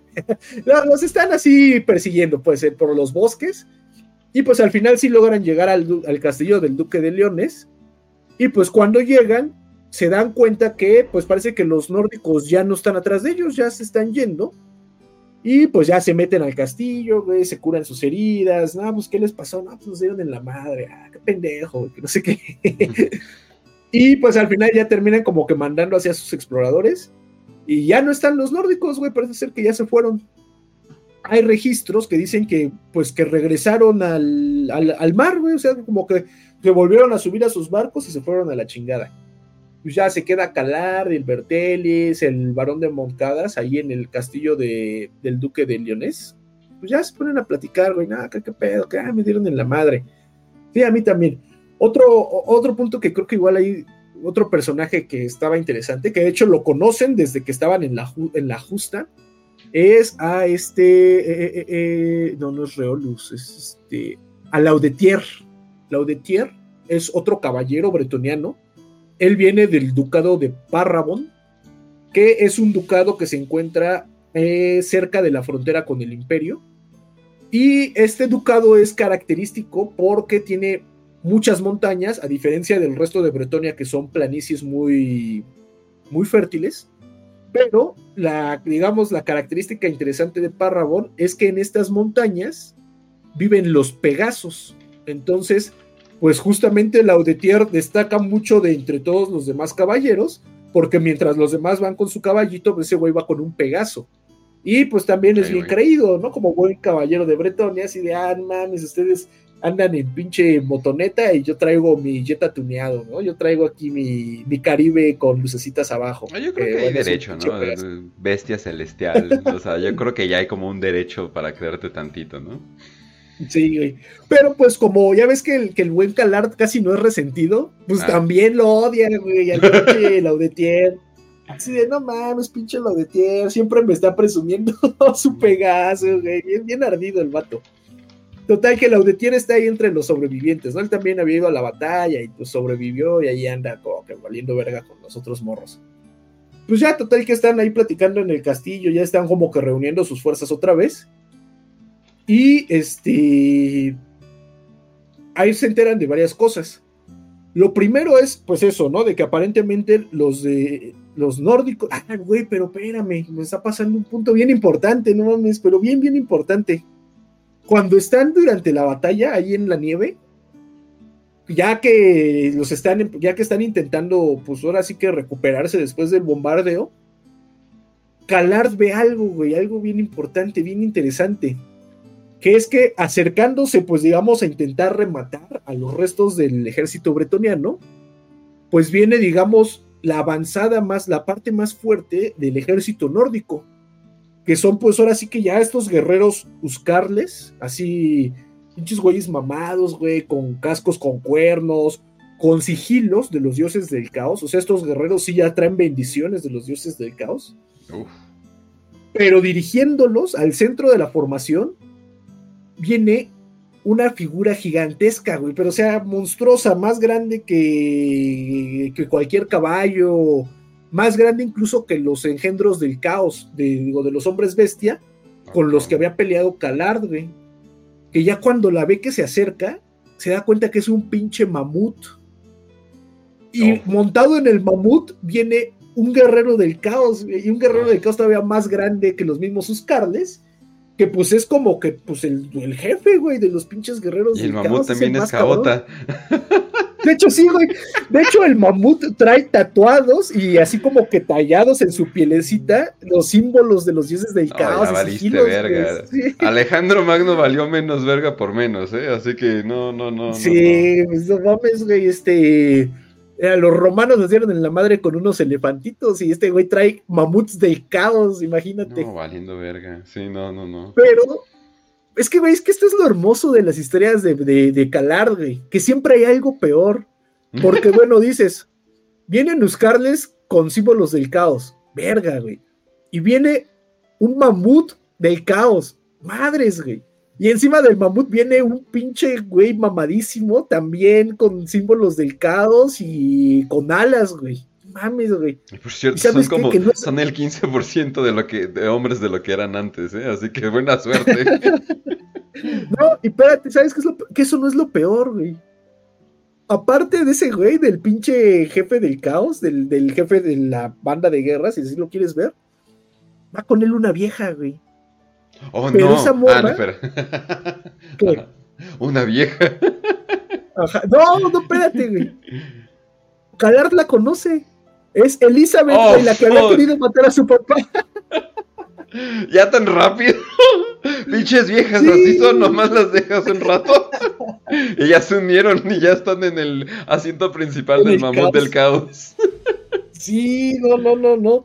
Pues, güey, ya cuando por fin Calard está ahí en el castillo de Leonés y ya, pues, como que se le está pasando el, susto, pues ya es así como que dice: A ver, a ver, a ver, ¿por qué mi ex vieja estaba en una banda de guerra de Espera, espera, su vieja. Sí, güey. Pues Pero si era su vieja. que la andaba con ella. Bueno, la con la que quería andar, pues, su sí, crush. de la que era así, güey. Lo peor que puede pasar es que te diga que no. Oh, piénsenlo bien. Sí, o sea, como para ese punto, primero Calarde era bien simp. Ya después, cuando descubrió que esa morra a la que simpeaba quería matar a su papá, pues ya como que se aventó los videos del Temach, güey, los del modo guerra, ya andaba en modo guerra para ese punto. Y pues ya ahorita como que volvió a encontrarse con su pasado de simp, ¿no? Pero así, güey, ¿qué pedo, no? ¿Por qué está ahí esa morra? Ya, no, no, no, no vamos a entrar todavía en explicaciones, güey, que quede todavía como que en misterio qué estaba haciendo esa ruca ahí. El chiste es que ya, este, pues están ahí en el castillo, güey, y te digo, se enteran de que. ¿Qué, era? Pues de que les dieron en la madre, güey. De que los soldados de Curón y de Languil ya no van a llegar, güey. los refuerzos que estaban esperando ya no van a llegar, porque como se corrió el rumor de que los nórdicos ya se habían ido, pues los, los, los duques de esos, los ducados, valga la redundancia, pues son así de, güey, pues si ya están lejos de nuestras fronteras, pues realmente no nos importa. De hecho, está mejor que destruyan el castillo de Leones, porque pues nosotros podríamos quedarnos con esas tierras, ¿no? Repartirnos lo que quede del ducado. Entonces, pues básicamente esto ya está como que terminando con la esperanza de que vayan a llegar refuerzos en, en el corto plazo. Realmente Leones, los sobrevivientes de la batalla están solos, ¿no? Nadie va a llegar a salvarlos. Entonces, pues, para, ir pues encima de esto, pues Elizabeth ahí anda, ¿no? Entonces, pues, cunde como que cierta eh, atmósfera de, de, incertidumbre, de pesimismo, de desolación, no saben qué van a hacer. Y pues cuando ya todo como que empieza a haber conflictos ahí internos, de que pues ya vámonos a la verga, déjenlo morirse solo al, ducado, y otros dicen, no, pero somos guerreros honorables, tenemos que quedarnos a morir por la por Bretonia y a defender al, a, nuestro, al, duque, ¿no? De Leonés, pues llega una noticia esperanzadora por primera vez en un buen rato. Y es que se, sabe que viene un refuerzo nada más, literalmente una sola persona viene de refuerzo, y es nada más y nada menos que Reolus, el caballero del Grial. El oh. caballero del Grial escuchó que había desmadre y dijo, pues voy, pues voy, es mi misión ir. Y pues ya, güey, efectivamente llega Reolus. Y no llega solo, güey. De hecho, llega con la hermana de Calar, güey. La hermana de Calar ahora anda con ah. él. Bueno, anda así, pues como de su chalancilla, ¿no? Andan así haciendo como su.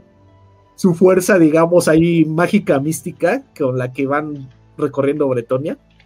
Y pues ya llegan a decirles, pues qué pedo, qué les pasó, ¿no? Porque están todos vergueados. y pues ya le dicen, ah, pues no mames, nos metieron una chinga, fue, fue lo peor, que no sé qué. Ya les dicen, no, pues es que sí, güey, fíjense que traemos la, el chismecito. Ah, pues ¿cuál chismecito? No, pues es que este, ese güey con el que ustedes se enfrentaron no era un no era un este, ¿cómo se llama? Pues una banda de guerra normal de, de, Norska. Hmm. De hecho, esa es una banda de guerra de un señor de guerra que se llama Egil Stilbjorn. Sí, ¿no? A ver, espérame, aquí está su nombre. Ajá, Egil Stilbjorn, que es el campeón del caos de, de, de Norska. O sea, este güey es el elegido de los dioses de Norska. Todavía no es este tipo así, este eh, Arca o no. Pero pues este es otro nivel muy cabrón. El mamut tuneado, ¿no? Como que te da una pista. Que, hmm, creo que este güey manda. Sí, porque de hecho ni siquiera es un príncipe demonio, Este güey se le conoce como un exaltado del caos. O sea, está oh. muy cabrón. porque para este punto, ajá, este güey se supone que es un campeón del caos que ha peleado contra otros campeones del caos y a cada campeón del caos que le gana va como que absorbiendo sus bendiciones. Entonces, pues para este punto, este güey trae un chingo de bendiciones del caos, güey. No solo la de su dios al que se encomendó, sino que probablemente bendiciones de los cuatro dioses del caos y de, demonios menores y criaturas ahí del, del, caos, qué sé yo, güey. Eso está muy cabrón. Y dice, y es que el pedo es que este güey este, viene a Bretonia, pero no para hacer pues una incursión, ¿no? Sí, para agarrar así como riquezas y ya irse a la verga, sino que él viene a completar un ritual del caos. Y el ritual en lo que consiste pues es en sacrificar la mayor cantidad de bretonianos posibles hasta que los dioses estén satisfechos. Mm. Así de, ah, no mames, a la verga, güey. Y ya pues es ahí cuando les cae, y aparte les dan otra mala noticia Dicen, es que los los norscos, o bueno, los nórdicos, no se fueron como les dijeron los exploradores. O sea, sí se subieron a su barco, bueno, a sus barcos, y se fueron, pero no se regresaron a Norska, sino que están como que digamos eh, recorriendo la costa para venir aquí al castillo de Leonés, porque van a asediar el castillo de Leonés desde el mar. ¿Con qué? pues tienen sus barquitos, güey. No, pero ¿con qué asedias, pues? Es un castillo. Pues. Ah, bueno, a eso vamos, güey. O sea, está chido el mamut, pero no creo que el mamut sea antipiedra o algo así, ¿no? Pues no, pero acuérdate que esos güeyes traen artillería caota. Oh. Y es, y es porque, ah, justamente, obviamente, los guerreros del caos, pues no tienen artillería. Pero es porque este guerrero del caos, el Egil Styrbjörn, formó una alianza con los enanos del caos, güey. Y viene oh, un sacerdote de, enanos del caos para efectivamente tener darles el apoyo de artillería.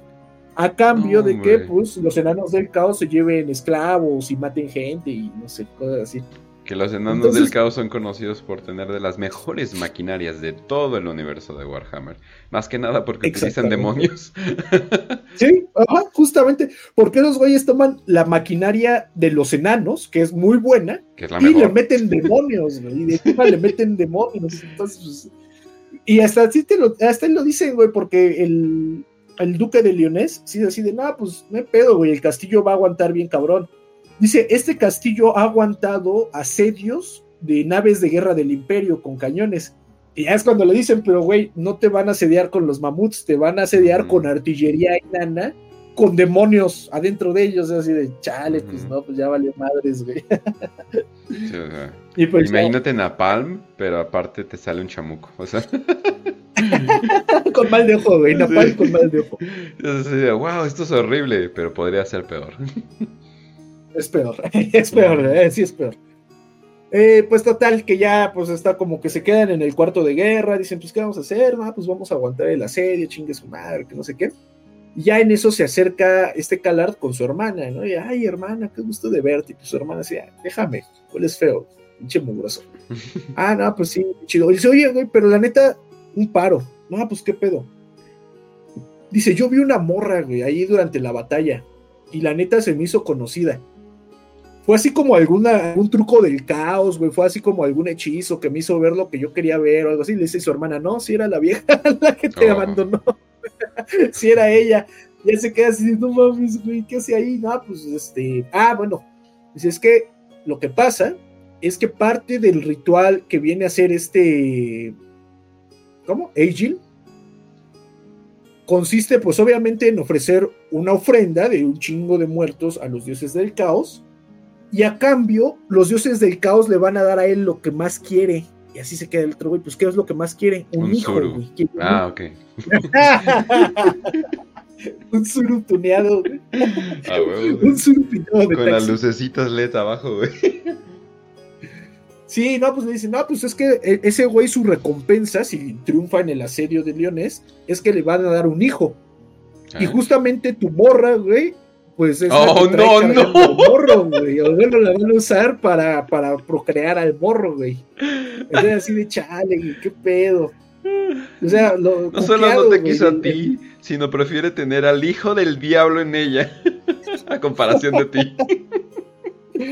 Pues no, ese, pues, güey, ya es el dos veces cuqueado Calar, güey, porque primero lo cuqueó el este Maloric, cuando le bajó así a la morrita en el torneo. Y ahorita, pues, lo cuqueó el exaltado del caos, güey, así casual, ¿no? ¿Quién te cuqueó? Ah, pues, un camarada y el elegido de los dioses del caos. Ah, bueno, va.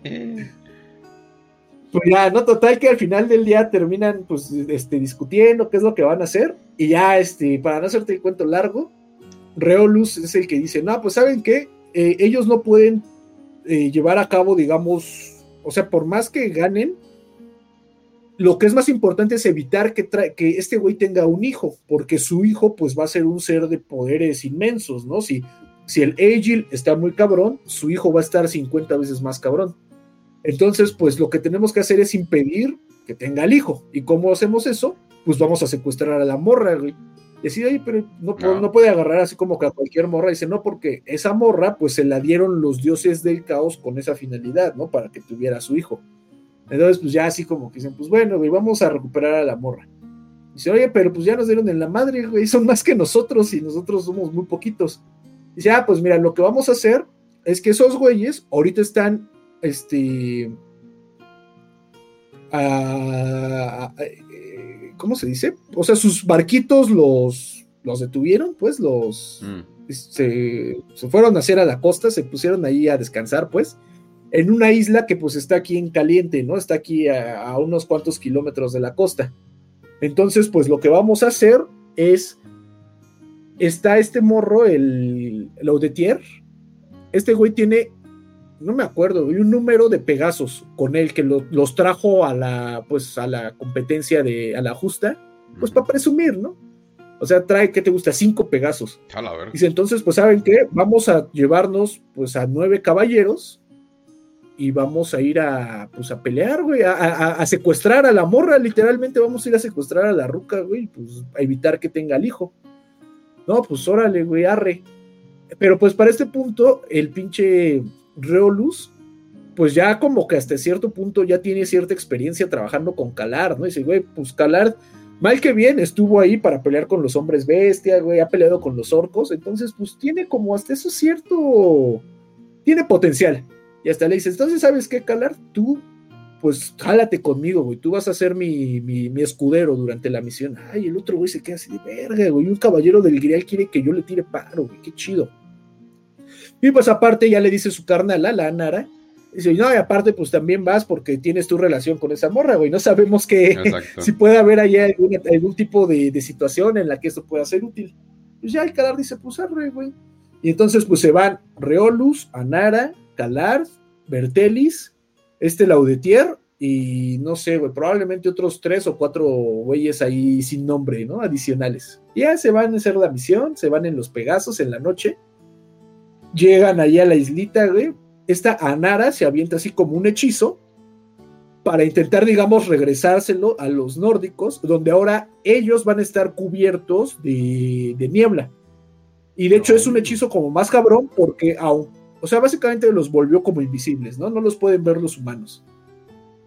Total que ya llegan a la isla, se van ahí este, infiltrando, encuentran a, a Elizabeth, y la tienen a Elizabeth pues como amarrada, así como en un pinche poste y así cubierta como de pieles y de mugre y de sangre, ¿no? Y justamente pues los guardias que están ahí no los detectan. Entonces pues ya Reolus así agarra, güey, y los mata así en caliente, así como Hitman, güey, así pa, pa, pa, los agarra por atrás, güey, como Solid Snake, los mata. Y ya le dice, pues cámara, güey, somos invisibles, nadie nos ve. Agarra a esa vieja, güey, y vámonos a la chingada se acerca este calarde para intentar rescatar a Elizabeth. A Elizabeth.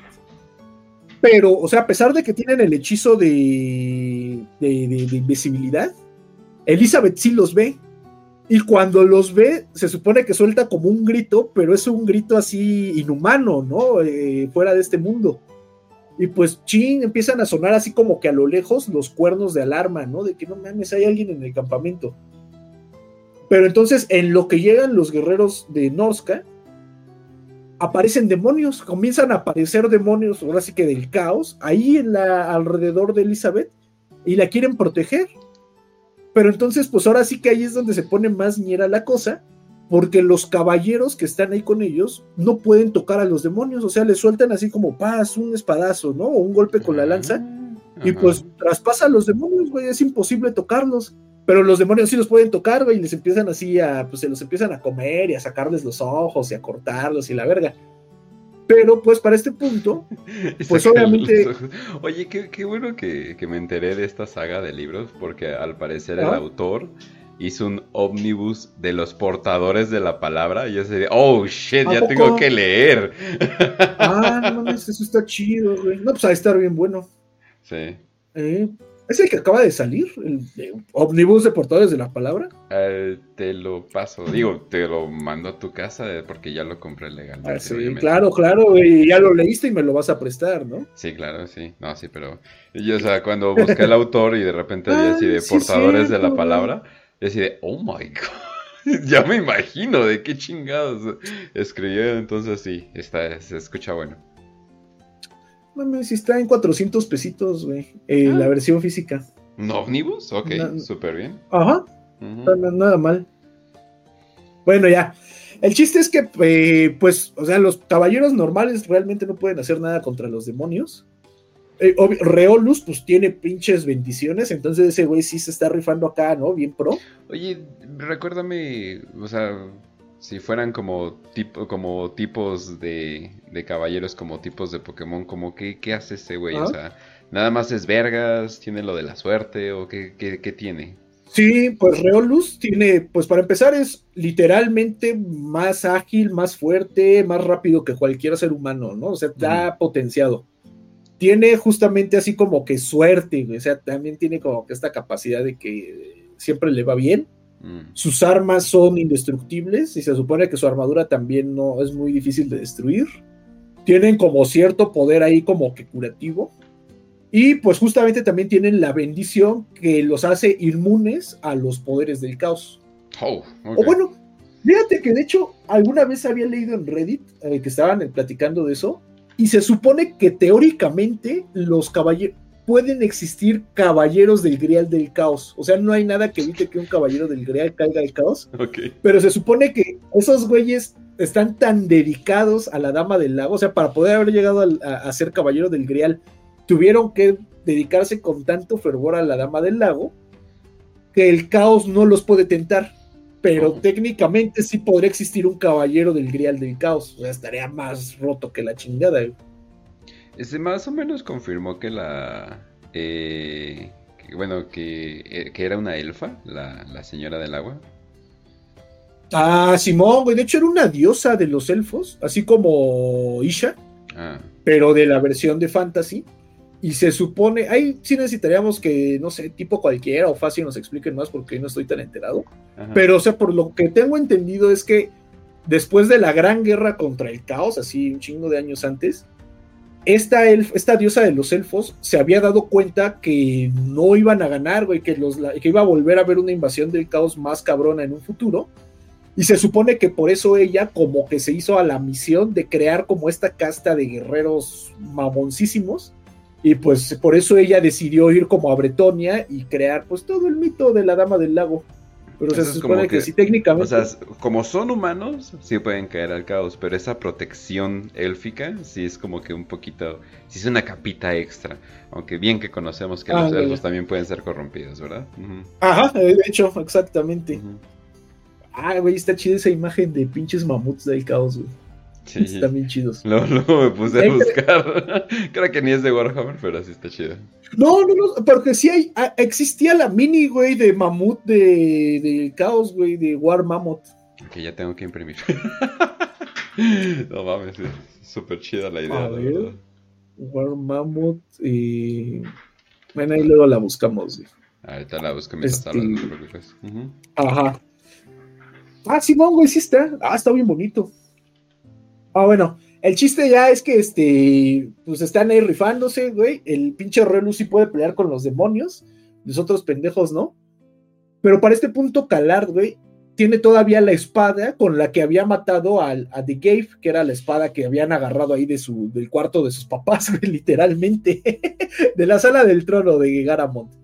Y entonces, pues Calard se da cuenta que cuando ese güey le pega a un demonio con esa espada, sí les puede hacer daño, o sea, sí está haciendo daño, daño de verdad, güey, daño físico, ¿no? Y puede desterrar básicamente a los demonios con esa espada. Hmm. Entonces, pues básicamente ahí surge la estrategia y dice Calard, pues ¿sabes qué? Digo, Reolus. Dice, yo me voy a quedar así como que a proteger la retirada. Y dice, tú Calard, vete, güey, y ahora sí que clávate con la morra, clávate con Anara si quieres salvar a alguien más, pues adelante, pero a mí no me importa que salves a Elizabeth y a Nara. Y váyanse, ¿no? Váyanse los Pegasos y yo voy atrás de ustedes.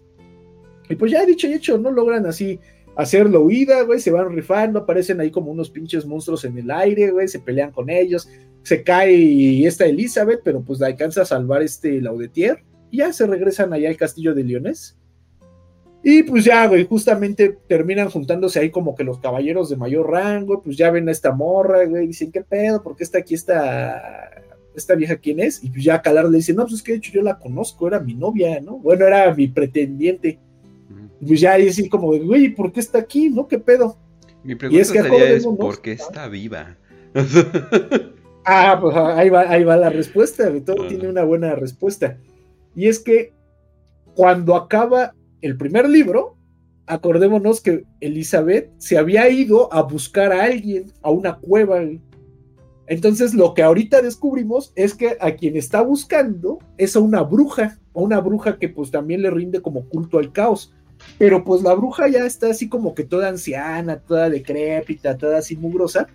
Y entonces el chiste es que la bruja había como que influenciado así como que los sucesos, ¿no? Las, las circunstancias para que Elizabeth se le acercara y la bruja empezó a, pues así, a, susurrarle al oído a Elizabeth, pues de que hiciera justo lo que hizo, ¿no? De que matara al papá de Calard para que Calard pudiera subir al trono y ella se casara con Calard y que pues ya los dos fueran felices y fueran rey, bueno, fueran este, ahí castellanos y que también tenía que encargarse de su madrastra para que no fueran a matar a Calar y bla, bla, bla, ¿no? Pues ahora sí que todo lo que pasó en el libro anterior, o sea, digamos que no es tan fortuito, ¿no? Porque en el libro uno se te queda así de, no mames, si esta vieja, ¿por qué envenenó al papá de Calar? Pues ya ahorita te están diciendo que pues realmente sí hubo como que hasta cierta influencia de los dioses del caos para que la bruja conociera a Elizabeth, Elizabeth fuera manipulada y cuando Elizabeth regresara, pues así toda madreada y toda espantada, la bruja terminó como que destruyendo su propio cuerpo para poseer a Elizabeth. Una vez que la bruja poseyó a Elizabeth, se fue a buscar, ahora sí por designio de los dioses, pues a este Aegil para pues concluir, digamos, este ritual para traer al mundo al hijo de Aegil, que pues va a ser así como el campeón más cabrón del caos, ¿no? Y pues esta, la, bruja también quiere, pues, ser parte, ¿no? Del ritual, y pues toma el cuerpo de una morra joven, se deja embarazar, y pues ya ahí trae al morro, ¿no? Ya va preñadita, va con torta bajo el brazo. Hmm. Pues total que ya se descubre ese pedo, el pinche Calar está bien sacado de pedo, ¿no? Dicen, ah, ¿qué, qué pedo? ¿Qué onda? ¿Qué, qué, cómo es posible esto? Pues yo nomás quería invitarla así por, por, un, por un elote allá afuera del templo, güey. y ahora ya está poseída por una bruja de los dioses del caos, no mames. Y pues ya, ahí Anara es la que dice, pues aguanta vara, güey, yo, yo soy, yo tengo mis poderes, tengo mis estudios, este, a Chile, ¿sabes qué? Pues al final del día nuestra misión es evitar que tenga al hijo de, que se, que se complete el ritual del caos. Lo que voy a hacer es exorcizar a la bruja del cuerpo de Elizabeth pues para que Elizabeth pues este no se muera, ¿no? Porque pues la idea de muchos de los caballeros es matar ahí en corto a Elizabeth y pues este Calarde así, no, pues no la maten, güey, mi novia. Bueno, alguna vez casi fuimos novios, ¿no? No la maten. Sí. Total que es un pues, andante, pero bueno, ajá. De hecho, de hecho, trae literalmente al hijo de Lucifer en las entrañas, pero bueno, ¿no? Todo sea pro vida, hay que ser pro vida. Total que ahora sí le logra hacer el exorcismo, tiene éxito y destierra a la bruja del cuerpo de Elizabeth. Y de hecho la bruja se muere, o sea, su espíritu ya desaparece completamente. Y pues ya, Elizabeth ya anda como que otra vez chida, eh, busca calar, oye, güey, perdóname, pues no sabía lo que hacía, la neta sí te quiero, no va, tira para. No, el bebé sigue ahí, güey, el oh bebé sigue ahí, güey. Y justamente es así como que la, la, cuestión de calar, así de, oye, pues es que sí te quiero, pero pues traes al hijo del anticristo en las entrañas, ¿no? ¿Qué puedo hacer? Canela. Pues, Té de canela, rápido. Té de... Te caes de las escaleras. Algo. Té de, té de gancho, té de gancho de ropa, güey. El chiste es que ya, este, no les da mucho tiempo como de reflexionar este pedo, porque desde la costa, pues viene Agil, güey, con toda su fuerza, ahora sí con toda la plebada, con toda la, con toda la banda en sus barcos y vienen bajando porque ahora sí ya no solo es cosa de matar a gente, es cosa de recuperar a su morro, güey. Chingue su madre. Pues rápido, ¿no? Pues dicen, no, ¿saben qué? Se va a armar la batalla, todo el mundo a sus posiciones, este, pues ya, valió madres, güey, vamos a tener que rifarnos aquí. Y bueno, pues ya básicamente comienza de nuevo la batalla, se, se preparan. Este, Claude todavía anda por ahí, por cierto, te digo, él ha estado ahí siguiendo la, lucha. Y para esto, Claude, mm, creo que anda por ahí valiendo, así creo que se está intentando escapar, ¿no? Porque ya, ya saben que ahí vienen los, los de Norska. Pero cuando se está intentando escapar, se encuentra, logra salirse del castillo y en el bosque afuera del castillo se encuentra a un grupo de, digamos, de espías de, de Norska, de espías nórdicos. Y junto con ellos va el que es, digamos, que será el, el, hijastro, el hijo adoptivo de Egil, que era originalmente un niño bretoniano, que los, que los nórdicos habían secuestrado, pues con la finalidad de utilizarlo como sacrificio, pero Elgin le terminó agarrando cariño y como se dio cuenta que el morro tenía pues poderes mágicos, lo adopta, güey, y le enseña también a ser un hechicero del caos, ¿no? Entonces, pues ahí este güey va a tener la misión de infiltrarse en el castillo de Leones para abrir las puertas. Y aparte ahora, pues tiene como infiltrado a este Cloth, porque de hecho está muy cagado, güey, porque pues lo encuentra y ya no lo empiezan a amenazar, le meten unos chingadazos. Y el este hechicero, que deja ver cómo se llama, aquí tenía su nombre, güey. Es este. Biarki. Biarki es el hijo adoptivo de Agil. Biarki acá lo empieza a torturar y nada, que nos vas a ayudar, que no sé qué. Y pues total que sí, ¿no? Ya como que consigue que Claude acceda a ayudarlos a, a escabullirse al castillo pero Biarki se da cuenta que Claude es un desmadre, o sea, sabe que dice, este güey no se ve nada confiable. Entonces agarra y le dice, no, pues, eh, ¿juras que me vas a ayudar? Y ya él Claude dice, no, sí, sí, te lo juro, te lo juro. Y dice, entonces, ¿sabes qué? Vamos a hacer un juramento, un hechizo de los dioses del caos. Yo te prometo que no te voy a matar y que de hecho te voy a ayudar así como que, pues, a que estés menos de la mierda, güey, cuando ganemos los, los nórdicos y tomemos el castillo pero pues tú me tienes que prometer que me vas a ayudar y no me vas a traicionar. Y entonces el pinche Biarki, güey, agarra un cuchillo y le corta así la palma de la mano a este Cloth. Y él se corta también la palma de la mano y le dice, vamos a hacer un pacto de sangre. Y dice, los dioses van a, pues van así a ser testigos de este pacto y cualquiera de nosotros que lo rompa va a estar condenado así a la peor de las torturas en el reino de los dioses del caos, ¿no? Y pues ya el pinche Claude viene espantado, ¿no? Sí, güey, te lo juro, te lo juro, te prometo mi lealtad, que no sé qué. Y ya nada más el narrador dice, este tipo de hechizos no existían, pero Claude no sabía eso y pues ya, con eso bastó para que el güey fuera a cumplir su trabajo. Y pues ya el pinche Claude ahí anda, güey, adentro del castillo, pues ahí como que conspirando, güey, viendo a ver cómo chingados les va a ayudar. Y al final sí, ah, digo, ya, estoy, estoy adelantando, pero no tiene derecho como que tan, tantísima relevancia. Eh, descubre que, que, por las alcantarillas, güey, que por donde hacen del baño, literalmente por ahí se pueden meter los, los nórdicos, y pues sí, ya les dicen, no, pues métanse por ahí, ya me voy. Y el otro güey todo mal pedo le dice, no, no, no, la neta, tú tienes que ir adelante de mí, pues para que tú te asegures y que cumplamos nuestro pacto. Y igual, güey, el narrador dice, la verdad nada de eso era cierto, solo querían que Claude fuera adelante para que la mayor parte de la caca de las alcantarillas, güey, se le embarrara a él, güey. Ah, pinche Claude, güey, está, bien, está bien erizo. Total que ya, güey, va a comenzar la batalla.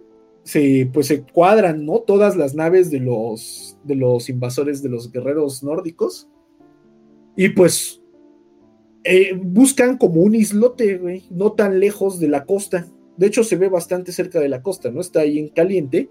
Pero en este islote van a instalar, ahora sí, el cañón de los enanos del caos.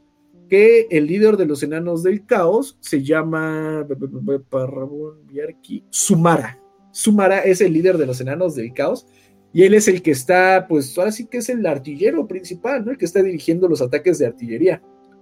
Entonces, pues aquí es donde justamente el duque de Leones dice, no, pues nosotros vamos a aguantar machingo y este castillo ha sido, este, nunca ha logrado ser destruido ni asediado en toda la historia de Bretonia. Y mocos, güey, que los pinches, que el enano del caos, pues lanza un, un bombardeo con su, ese pinche cañón del caos y destruye la torre principal de un solo impacto, O sea, la, toca esa bala gigante del, cañón y la evapora, completamente. O sea, una torre de piedra se evapora así con un madrazo. Y es cuando esos güeyes se dan cuenta y dicen, no, ya valió verga, güey, no vamos a aguantar el asedio.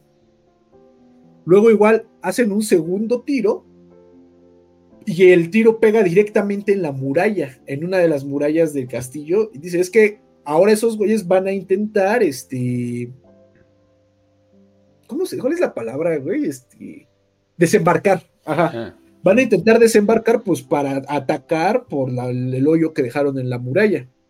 Y aquí es donde está, está bien basadote, porque les dice este Reolus, les dice, ¿saben qué? Ustedes quédense adentro, preparen una contraofensiva para neutralizar el, ¿cómo se llama? El cañón Dice, y yo me voy a ir a parar en el hoyo de la muralla, güey. Entonces, así de, ¿para qué? Dice, pues yo no voy a dejar pasar a nadie en el hoyo de la muralla. Y, güey, literalmente Reolus así solito va, güey, y se para en el hoyo que dejaron ahí en la muralla. Y todo el tiempo de la batalla, él va a estar solo ahí, güey, peleando contra todos los que quieren pasar sin dejar que, que nadie logre pasar. Así de, ah, güey, qué basado. Pues ya, total, que en lo que está haciendo ese pedo Reolus, este Anara es la que propone, y dice, no, pues saben que vamos a hacer una carga de caballería contra el cañón. Y pues todo el mundo dice, pues no mames, el cañón está en una isla, ¿no? ¿Cómo vamos a ir a atacar una isla con caballería? Necesitamos barcos y ni siquiera tenemos. Y aunque tuviéramos, esos güeyes tienen más. Y dice, ah, ustedes confíen, ustedes preparen una carga de caballería, o sea, hagan su formación, traigan a sus chavos y yo me voy a encargar, güey. Órale, pues, nos vemos en la playa. Sí, ya se van así a la playita, arman su pinche carga de caballería y llega Nara, güey, y se para enfrente de ellos y dice, pues sobres, güey, yo voy a ir adelante, yo voy a ir este, liderando la carga, pero pues no dejen que me pase nada. Y, pero y dicen, ¿y cómo vamos a pasar hasta el otro pinche lado del mar? Y, güey, literalmente tiene ahí como su momento de, de Moisés, y Anara abre el mar, así con su pinche poder. Abre así el mar y pues crea, digamos, un pasillito para que por ahí armen una carga de caballería pues dicho y hecho, ¿no? Se arma la carga de caballería, mocos, güey, Se lanzan así, pues, el, grupo de caballeros bretonianos. Logran llegar hasta el otro lado de la isla. Para esto ya la batalla ya empezó, ya está viendo como que intentos de desembarco eh, a lo largo de la playa y del castillo. hay también soldados de, de Norska que están intentando trepar por las murallas. Entonces, pues ellos no se han dado cuenta que hay una carga de caballería cruzando el mar. Y ya se dan cuenta demasiado, ya hasta que literalmente están ahí los caballeros en, el islote. Y pues ahí comienza con la batalla como tal, pero ahora entre los caballeros, incluido Calar, que pues es el, el ajonjolí de todos los moles, que va junto con su carnala, y pues comienzan a pelear, pero el problema es que los que están en el otro lado de la isla ni siquiera son los guerreros de, de Norska, sino que son los enanos del caos. Y a Calar le va a tocar ahora sí rifarse derecho con este, ¿cómo? Con Samara, ¿sí, no? Samara. Con Sumara. Pero pues ahora sí ya no va a haber, este, ya no va a estar Reolus para que lo salve, ya no va a estar Gunther, ya no va a estar su carnal, ahora sí ya es este Calar del solito pues chingo, y sí se cuadra con él. Los otros caballeros, también hay orcos y orcos negros, güey, porque recuerda que los enanos del caos usan a los orcos negros como esclavos. Entonces, pues sí es una batalla bastante dura, sí, sí está muy cañona. Enanos del caos y orcos negros contra caballeros, pero pues mal que bien sí la logran completar. Pues total que ya este Calar ahí se, se termina cuadrando con este Sumara y pues Sumara le, está ganando bien, o sea, sí, no, no es una, no está tan pareja la lucha, Sumara sí es más ágil, sí es más capaz, pero pues la, en la distracción permite que destruyan el cañoncito, el cañón así de, que estaba ahí de armas, de, los enanos del caos, esta Anara, pues le termina echando ahí, pues no sé, güey, un Kamehameha o algo así, un ataque mágico, y exorciza al demonio del cañón y eso causa pues que el cañón reviente, ¿no? Se termine por destruir solito.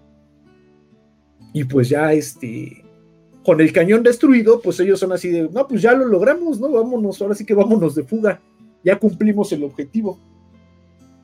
Y entonces, pues ya justamente, pues están escapando, están regresando por el pasillo que había abierto esta, esta Nara. Pero no, este Sumara no deja que Calar regrese. O sea, ese güey le está metiendo una madriza, ¿no? Y Calar está aguantando ahí como medio puede. Y cuando ya parece que ya va a valer madres y que van a matar a Calar, llega este Laudetier en su Pegaso. Y pues rápido agarra a Calar y le dice, sobres, güey, vámonos. Y ya pues se lo lleva en el aire y lo logra evacuar ahí de la islita. Y ya se lo lleva de regreso allá al castillo leonés. Entonces, pues digamos que para ese punto ya tiene como que ya, ya se ha ganado hasta eso cierta fama este calar, porque ya cuando llegan al castillo se están poniendo ahí como que pues sacándose los madrazos, limpiándose, no, pues qué pedo. Y pues cuando llega, güey, todo el mundo llega a recibir a, a Calar como un héroe, porque es así de, güey, tú fuiste a la vanguardia de la carga y te pusiste a pelear mano a mano con un enano del caos y no te moriste, que es tal vez lo más impresionante. Entonces, pues ya como que por primera vez en su triste vida, Calar desde así como de, güey, está bien, ¿no? Ya, ya, ya la gente me está reconociendo por lo que soy, qué chingón. Eh, ¿Qué más? Pues ya, güey, ahí total que este pinche Agil se enoja y va a ver a este Sumara. Y ahora dice, no mames, güey, pues qué pedo. ¿O qué pasó, no? ¿Por qué te dieron en la madre? No, pues es que mames, no me dijiste que había una hechicera del otro lado y tú me tenías que defender, ¿dónde está, dónde está tu hechicera? Y el otro le dice, no mames, pues, mi hechicera no la tenemos ahorita, ¿no? Y, y, el pinche Sumara también le dice, pues no, que tú también eres hechicero, güey, pues la neta te, te ganaron feo. Y ya es cuando Legil se emperra, le dice, no, la neta sabes que ya, ya estuvo de juegos, vamos a, a desembarcar completamente y vamos a tomar el castillo a la verga. Órale, pues, se lanzan ya las naves, güey, llegan hacia la playa.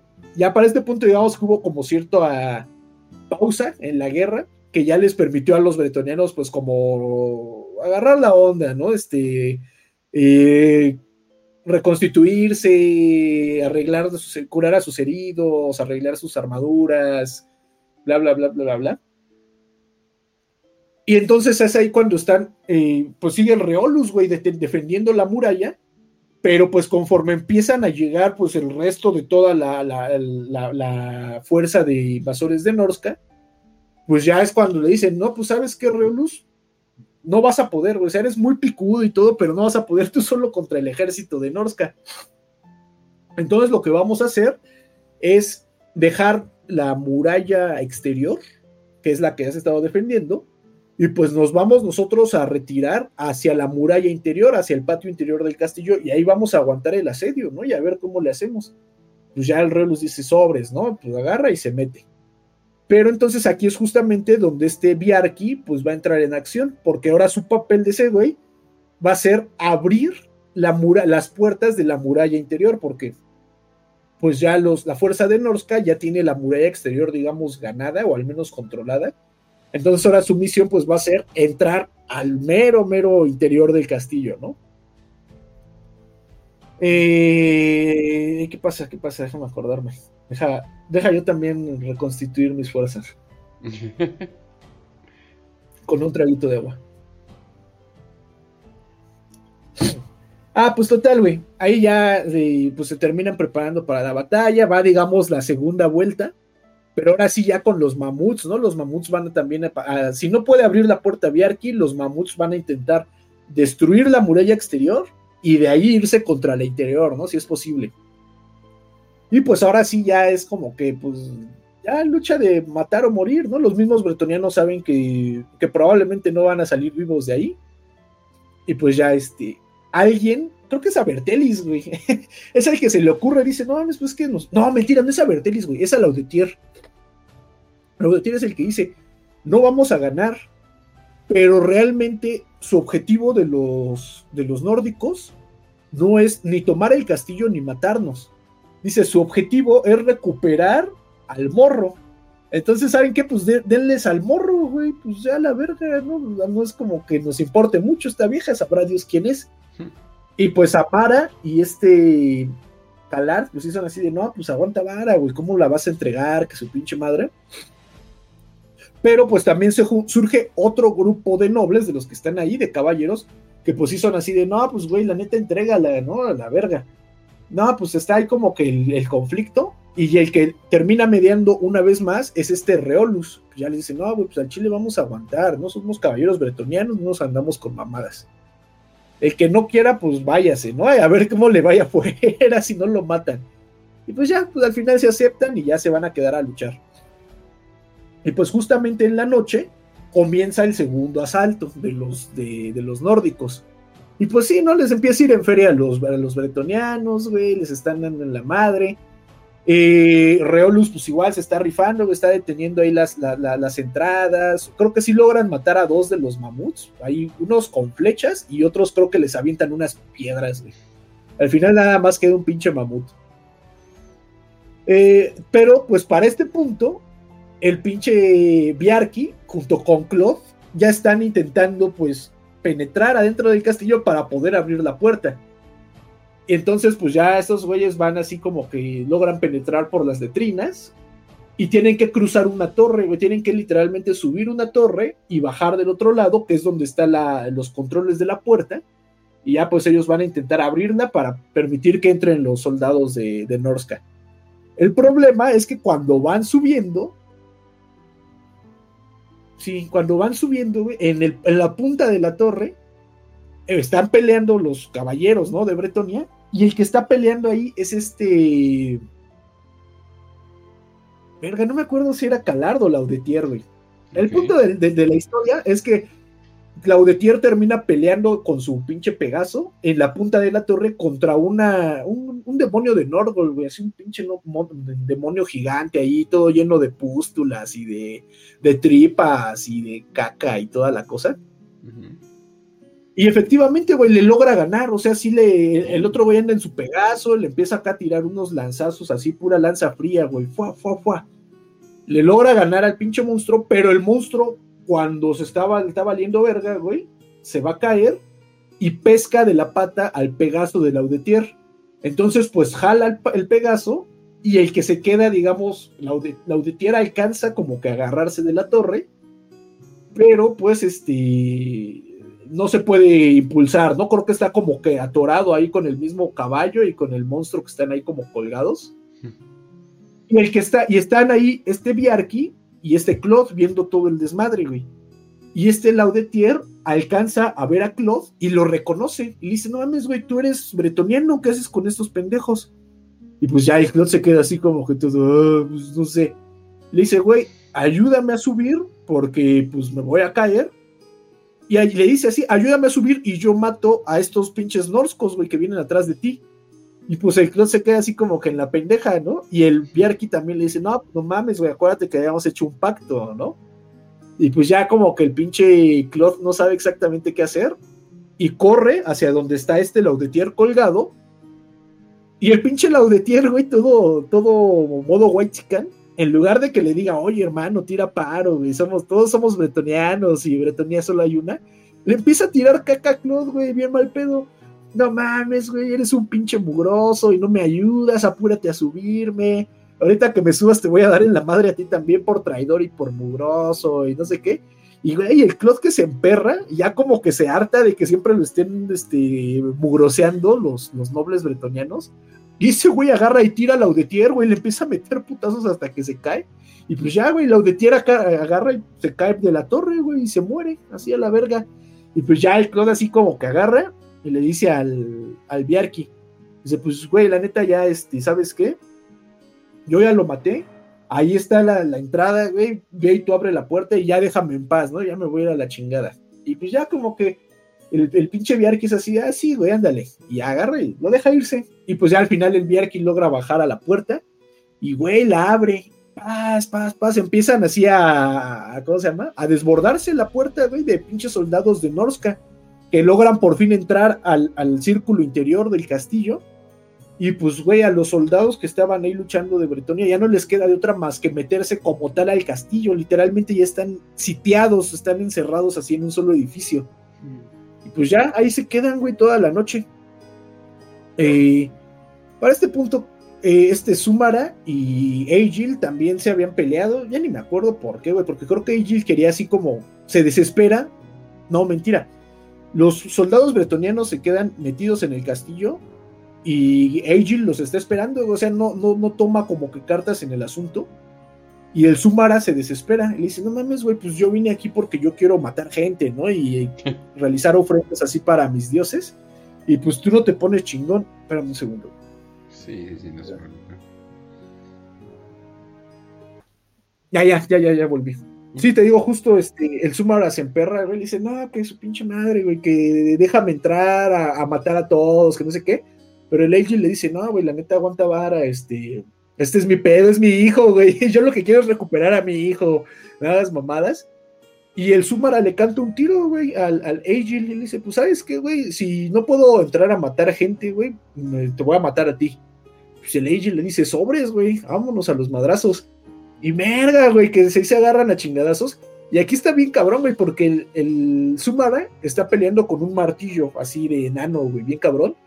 El le está peleando a puño limpio, güey. Y ni siquiera se está como que guardando los madrazos, güey. O sea, el otro güey le pega y él no se cubre ni nada, nomás así deja que le lleguen los vergazos. Y pues ya el pinche el, el Sumar acá le mete así una madriza, güey, unos pinches martillazos bien macizos. Pues ya le dice el otro güey, bueno, ya acabaste de hacer tu cagadero. Pues el otro güey ya bien cansado, ¿no? De que le estuvo pegando con todas sus fuerzas. Dice, no, que vamos a pelear, que no sé qué. Le dice, órale, pues güey, de un pinche puñetazo le vuela la cabeza a este, a Sumara. Y ya, ahí se muere, güey. El Sumara murió de un solo golpe de, un exaltado del caos, nada más para que veas así como que el tamaño, ¿no? Del, poder de este cabrón. Pues ya, este, pasa la noche y, curiosamente, el Agil después de la batalla, se supone que ya está de la pelea con este Sumara, dice que ya está como que tranquilo, ¿no? Como que ya satisfijo su sed de sangre y dice, ¿sabes qué? Voy a mandar a Biarki, porque al final del día Biarki había sido un niño bretoniano y sabe hablar el idioma de Bretonia.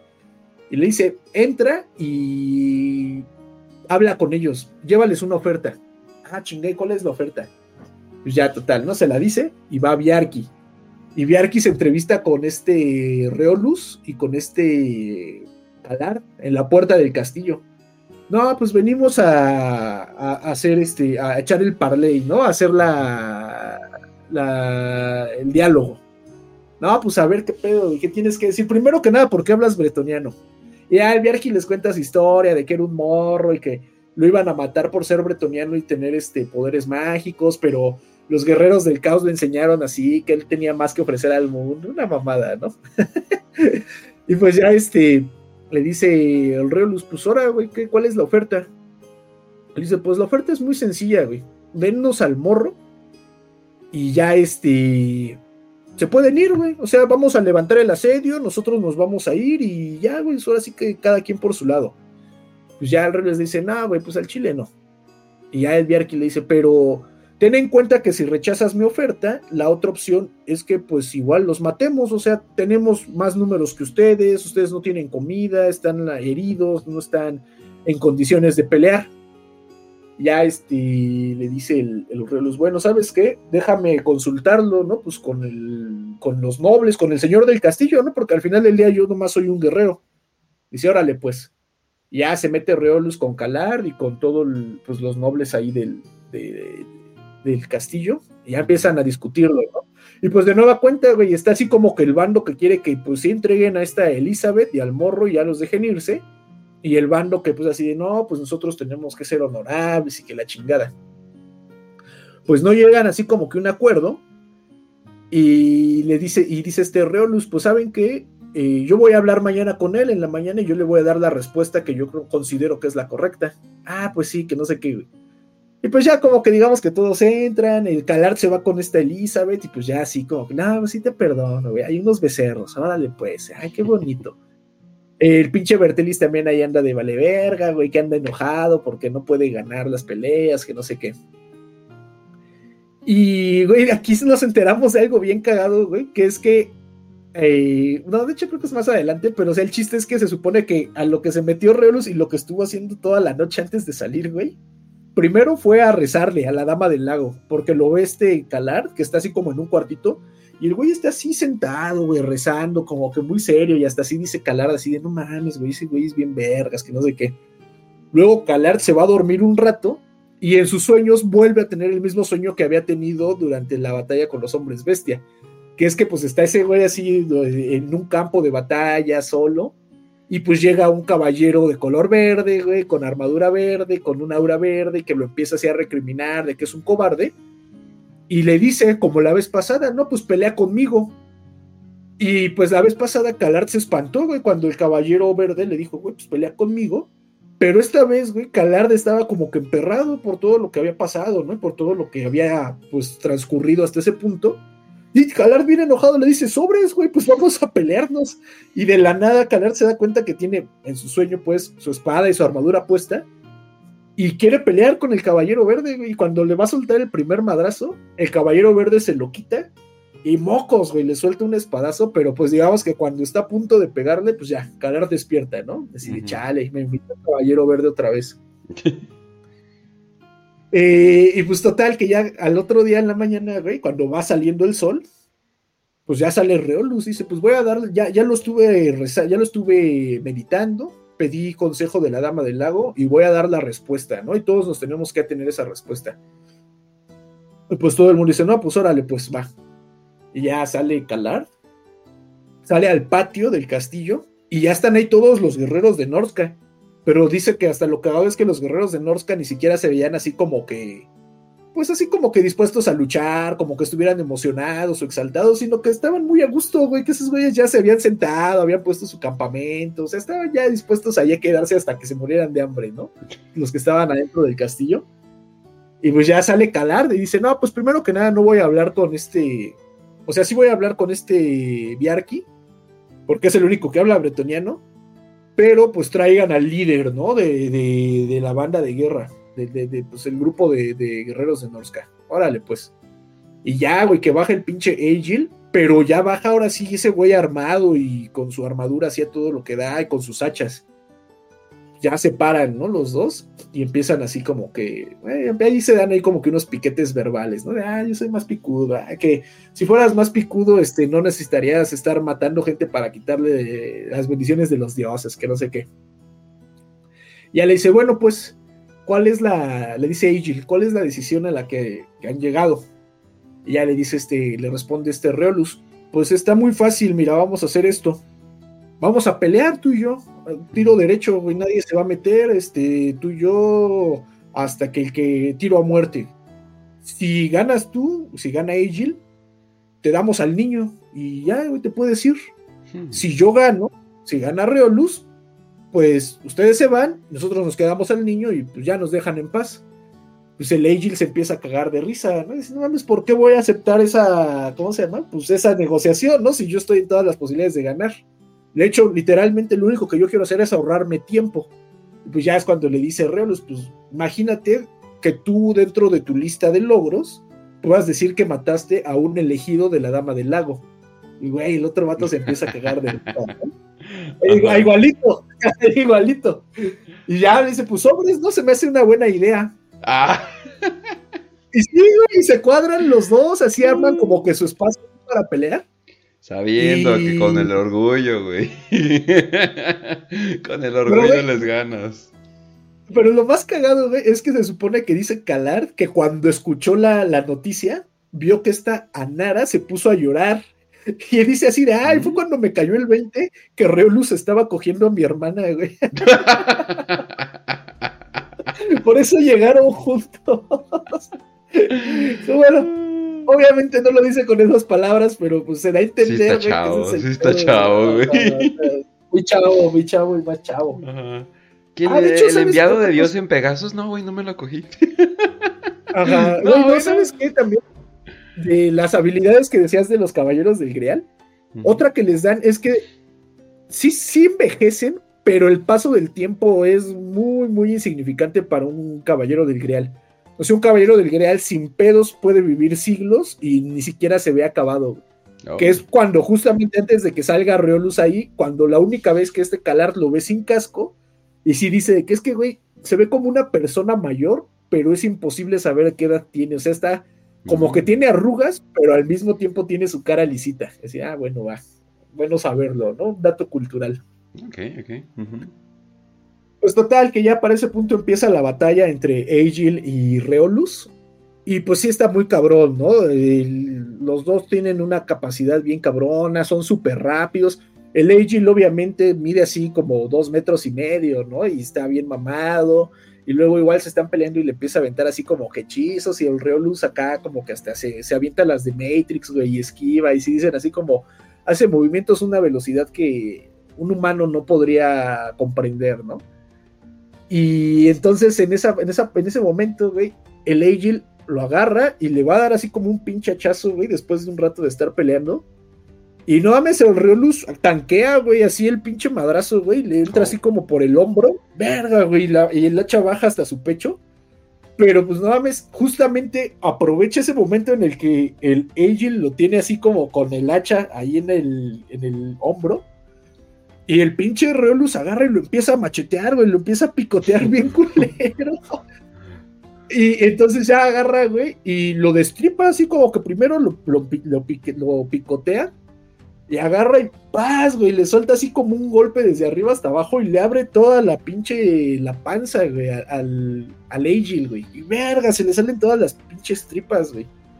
Pues no mames, el Agil se saca bien cabrón de pedo. Y hasta le deja el hacha ahí enterrada a, a Reolus. Y verga, güey, se cae. Y empieza así como que a arrastrarse, güey, como para intentar, este, pues ya irse a la verga pues el Reolus así como que también se, saca de pedo, güey, y se quiere sacar, y se saca el hacha, ¿no? Así como que a la verga su, hacha. Se la saca así de la herida, y nada más ve como así como en lo que él se volteó a quitarse el hacha, el este Agil había como que gateado para alejarse, y cuando voltea y vuelve a ver a Agil, Agil estaba como si nada, güey, o sea, no tenía heridas, ya se había como que sanado del madrazo, así de, ay, güey, bien roto el vato. Pero todavía bien chido, güey. El Agil así como que se va a cuadrar, así de, no, pues cámara, puño limpio porque te dejé mi hacha. Y todavía el Reolus bien buen pedo agarra, güey, y le avienta el hacha. Le dice, órale, güey, tiene que ser tiro derecho, ¿no? ¿no? No, te voy a ganar sin tu arma. Y el otro güey se empieza a cagar de risa y dice, ah, no mames, sí va a estar, sí va a valer la pena haberte, incluirte en la lista, ¿no? Así de todos a los que he vencido. Ah, güey. Chin, otra vez, güey, se vuelven a dar en la madre. Se supone que están peleando durante horas, este Agil y, Reolus, güey. Y ninguno parece ser que se vaya a, pues a rendir. Pero sí lo que dicen es que, por ejemplo, que Agil, a pesar de los madrazos que trae, se mueve como si nada. Y sin embargo, Reolus, como que ya los golpes que está recibiendo, güey, ya no los está regenerando, güey. Poco a poco lo va desgastando, lo va desgastando. Hmm. Hasta que llega un momento, güey, en el que el pinche eh, Reolus va a recibir el hachazo, güey. Lo alcanza así como que hacer el parry. Y mocos, güey, le vuela un pinche brazo a, a güey. Y verga, güey, vuela, sale volando el brazo. Pero justo cuando va cayendo el brazo, güey, así como que súper lejos, el Agil saca, no sé, de su bota o de su cinturón, una daga, pues básicamente era una espada. Y mocos, güey, que le vuela la cabeza a Reolus, güey. Así, pasa, más el madrazo, sale volando la cabeza de Reolus, güey, y cae así como que pues por ahí, güey. Y ya, pues el pinche cuerpo de Reolus podrá ser muy duradero y se regenerará, pero pues una decapitada es una decapitada. Y ching, que cae de rodillas y que cae el cuerpo de, de Reolus, güey. Paz. Y ya, güey, se murió Reolus, güey, perdió Reolus, güey. Acababa ahí la, vida del Ok. Pues ya, güey, todos los pinches este, nórdicos, güey, empiezan a hacer fiesta, güey, a celebrar, así ah, a huevo, güey. Pues ya el pinche Agil, ya como que se cuadra, güey, dice, no mames, mi brazo, ¿no? Me quedé sin brazo. Pero bueno, ya ni modo, ¿no? Ya, así, pues termina la batalla, güey ya se acerca Biarki con los, con los caballeros de Bretonia. Le dice, pues, güey, ¿saben qué? Ya valió verga, güey. Este, los vamos a matar, güey. ya ganamos y así le dicen, no mames, pues si la, la, ¿cómo se llama? La, el trato era que si ganaba ese güey te íbamos a dar a Ay, sorpresa, el caota no quiere, no, quiere, Ajá, va a acabar la con honor. No mames, pues sí, güey, ¿qué esperaban? Ajá, no, pues ya este, sí, no, Mata al puto bebé. Ajá, no, güey.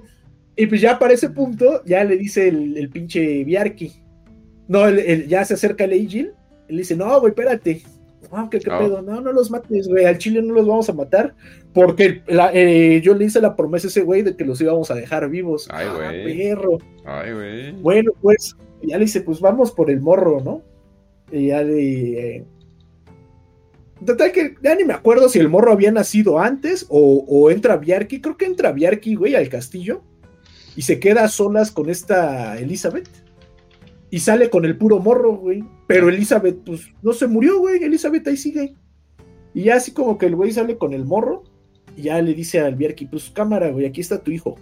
Pues no, al otro güey se pone bien feliz. Ah, huevo, güey, mi hijo, no sabes cuántos pinches siglos he esperado conocerte. Tú y yo vamos a hacer una pinche pistola en el mundo, que no sé qué, güey. Te digo, Elizabeth se queda ahí, pues, ahí vivaracha, ¿no? En el castillo. El otro güey bien feliz, ¿no? Y pues ya, este, agarra su morro y ya le dice, grita, ¿no? Le grita a los pinches soldados de Norska. No, pues ¿saben qué? Ya, güey, acabó la, acabó la guerra, vámonos. Este, tuvimos muchos momentos de gloria, muchos de ustedes lograron hazañas bien cabronas, los voy a unir a, a mi círculo interno y pues ya, güey, y pues conozcan al que va a ser su futuro líder, ¿no? Este güey, o sea, mi morro, está destinado a liderarnos a todos. Sí, sí, a huevo, a huevo, todos los norscos, ¿no? Y todos los bretonianos así, todos derrotados, güey, bien vale verga. Y que se voltea el pinche Agil, güey. Y le dice, y la neta, o sea, los estamos dejando vivir ahorita. Porque mi hijo va a regresar un día y va a conquistar todo este pinche país, ¿no? Ese güey va a ser el dueño de Bretonia. Y así, pues ese güey acá, bien, bien pinche mamado. Y que de la pinche de la multitud que sale el Calard, güey. Sale así caminando. No, güey. Y se le cuadra, ajá, y se le cuadra el Angel, ajá. Y ya le dice, ah, este, cuando les dice, le dice, dice el pinche Angel, no, él va a regresar y va a ser el, dueño de Bretonia. Y nada más se le cuadra el pinche Calard. Y le dice, nosotros los vamos a estar esperando. Oh. Y se empieza a cagar de risa el Angel, güey. Y le dice, ah, veo que todavía hay así como hombres con valor, algo así, ¿no? Creo que todavía hay guerreros dignos de, aquí eh, entre ustedes. bueno, me voy a acordar que los de Norska, aunque sean caotas, son como que traen ese pedo vikingo de honor y la madre, ¿verdad? Sí. De como que respetar fuerza y todo eso, ¿no? Pues es lo que pasó con el Reolus, güey, que o sea, al final mm. ese güey, sí, hola, pues la neta, este güey sí me dio batalla chida, sí, sí fue digno de, de luchar contra mí. Y pues ya, güey, literalmente los soldados de Norsk agarran, se empiezan a levantar su campamento, se empiezan a ir, y pues ya el único que se queda ahí viendo el pedo, güey, es este calar, cómo se están yendo a la verga. Y pues ya, güey, finalmente agarran y se va el último barco de Norska y se pierde en el mar, ¿no? Se, se pierde en el horizonte y pues ya, no volvemos a saber nada de, de, ellos. Pues ya total que para, pasa el tiempo, pues se, medio se recuperan. Ah, hay un punto ahí curioso que también se me pasó. Este, el varón de Montcadas, eh, estaba ahí obviamente durante la guerra y en la guerra pierde la vista, güey, le toca así como que un madrazo en la cara y le quitan la visión. Pues ya, ¿no? Total, ¿qué pasa? Pues eso ah, ah, nota al margen. Total que ya pasa la guerra, güey, este, pues ahora sí que medio comienzan a reconstruir el castillo, Calar ya pues junta como que a su, a su banda, a, a Montcadas, a, este Bertelis, y pues creo que nada más. Y pues ya, güey, les dice, pues cámara, güey, vámonos de regreso. Ah, no, espérame. No, mentira, se, van los pinches los guerreros de Norska. Y pues ya Calar se queda ahí viendo cómo se van. Y regresa al castillo. Y pues en el castillo le empiezan a reclamar. No mames, güey, pues que por qué le andas diciendo esas pendejadas a, a el güey, va a regresar y nos va a matar. y por tu culpa se murió Reolus, güey, por culpa de esta ah, vieja. Y pues ya el pinche calar dice, no, güey, pues aguanten, no sean culeros con la morra, güey, este, aguanten vara. Y en eso, pues se supone que están como que parados en una escalera. Y de un cuarto sale esta Elizabeth, pero sale bien emperrada, güey. No mames, güey, por tu culpa me quitaron a mi morro. ¿Eh? Este, debieron haber luchado mejor, güey. No, pues este, va a ser un peligro. Tú no sabes por lo que yo pasé. Y pues el pinche Calar se queda bien sacado de pedo, güey. Dice, ahora esta vieja, ¿qué onda? Pero entonces se acerca, cuando se le va acercando así como que para reclamarle, se para en medio de ellos este Bertelis entre Calar y esta. Ah, cabrón. Y le dice el pinche Bertelis, no mames, pues cómo le reclamas, güey, si todo esto es tu culpa, eres, tú, tú le trajiste desgracia a la familia y al reino y a la castellanía este, y la neta eres un pinche cáncer, güey. Y que agarra el Bertelis, güey, y paz, güey, cachetadón de telenovela, así, paz, con la palma de, con, el reverso de la mano. Pero el problema es que se supone que le pegó tan duro que la morra salió volando, pero por abajo, por, la escalera, güey. Se cayó de oh. las escaleras y se desnucó, güey, como pollito. Entonces, pues, güey, el pinche calar corre así como, no mames, güey, ¿por qué tiraste a mi vieja de la escalera? Y cuando llega a la base de la escalera, pues ya ve a su vieja muerta, ya se, ya se había muerto esta Elizabeth. Pues, pues, por todo el trauma que había pasado y aparte por el cachetadón, ¿no? Y la y caerse de las escaleras. Y pues, güey, el calar se regresa bien emputado con Bertelis. No, te pasas de pendejo, tú también, este, eh, ni, hiciste nada de valor en la guerra, nada más estuviste ahí valiendo verga pues, güey, el pinche Bertelli se queda así traumado, ¿no? De que mató a esta morra de un cachetadón. y ya le dice el calar, no, pues sabes que la neta ni te quiero ver, ya llégale a la verga. Y ya, güey, pues total, ahí pasa el pedo, te digo, se quedan un tiempo ahí con, en, en Leonés a reconstruir el castillo. Y finalmente, con el paso del tiempo, pues se regresa a Calar a, a Garamond. Y pues ya llegan a Garamond y con su séquito y entonces se pone que calar así como que un día dice, pues es que sabes qué, la neta, no, güey, la vida de, de pinche de gobernador, pues está, está zarra, güey, no me late. Dice, yo todo así que siempre he sido como víctima de todo lo que pasa y siempre he sido, o sea, siempre otras personas han decidido como lo que va a pasar conmigo. Y entonces así como que busca este Montcadas y dices, no, pues sabes qué, güey, la neta, tú eres así como que Gunther ya se murió, Bertelis no quiso regresar al castillo conmigo, y, pues la neta a mí me vale madres, ¿no? Yo ya, ya estoy harto de la vida de caballero, de gobernante. ¿Sabes qué? Te voy a pedir un favor, le dice al Montcadas. Dice, este, quiero que gobiernes tú, este, Garamont, en mi nombre. Ya le dice, pero ¿por qué? Dice, sí, güey, porque tengo que encontrarme a mí mismo, ¿no? Tengo que saber qué chingados está pasando conmigo. Pero pues, güey, me quedé todo deforme, estoy todo deforme, ¿no? Y digo, todo ciego. Y ya le dice, no, porque este, quiero que traigas esta a Margarita y a su, no me acuerdo si era su primo de Margarita o a su hijo de Margarita, y él va a ser el regente, y tú le vas a enseñar a él cómo gobernar mientras yo no esté, hasta que un día pues yo regrese, cuando yo ya considere que soy digno de gobernar Garamond, ¿no? De poder seguir los pasos de mi padre. Ok. Pues ya él dice, pues órale, pues, güey, si estás seguro, pues, al final del día tú sigues siendo el señor de, de Garamond, y pues yo sigo estando como que a tu servicio, entonces pues lo que tú digas se va a hacer. Ya le dice, no, pues sí, ¿sabes qué? La neta sí se va a hacer eso. Y pues mucho gusto, güey. Nos vemos después. Y el güey agarra, se lleva la espada de, de Garamond. No, creo que él se la deja, güey. Le deja la espada de Garamond. Y cuando va saliendo del castillo, güey, se encuentra Claude. Claude está ahí parado, güey, así como que picándose la nariz. Y él le dice, oye, tú. Y el otro güey se espanta, dice, no mames, me van a. Me van a, este, ¿cómo se llama? A cobrar por haber matado a Laudetier, ¿no? Ya se de haber sabido de mi crimen. Dice, y aparte, pues este güey, no mames, siempre me está chingando, ¿no? Siempre me está metiendo mis madrazos. Ya se le acerca a Calard y le dice, oye, tú eres este. Tú estuviste presente durante la guerra con los. Ah, no, le dice, tú fuiste parte de, la, de los peregrinos de Reolus, ¿verdad? Y ya el otro le dice, no, pues sí, güey, yo fui el líder de los peregrinos. Dice, entonces tú sabes, tú conociste muy bien a Reolus. Y el otro güey, obviamente diciendo mentiras, dice, no, pues sí, yo, yo tuve una relación muy personal con Reolus, yo aprendí todo de él. dice, pues sabes qué, yo como el señor de esta tierra, te doy la orden de que me enseñes todo lo que aprendiste de Reolus y que me acompañes en el viaje que sigue. Y ya la otra vez se queda así de, verga, pues órale, pues, güey. Y ya, finalmente se van Calar y Klaus a ser caballeros, este, caballeros andantes, güey. Se van de la verga del reino y van a vivir como que sus propias aventuras, güey.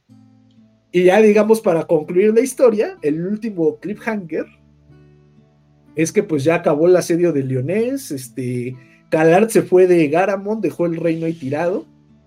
Y el único que queda así como que solo es este Bertelis. Y ya Bertelis no sabe qué hacer. Está ahí como que acampando.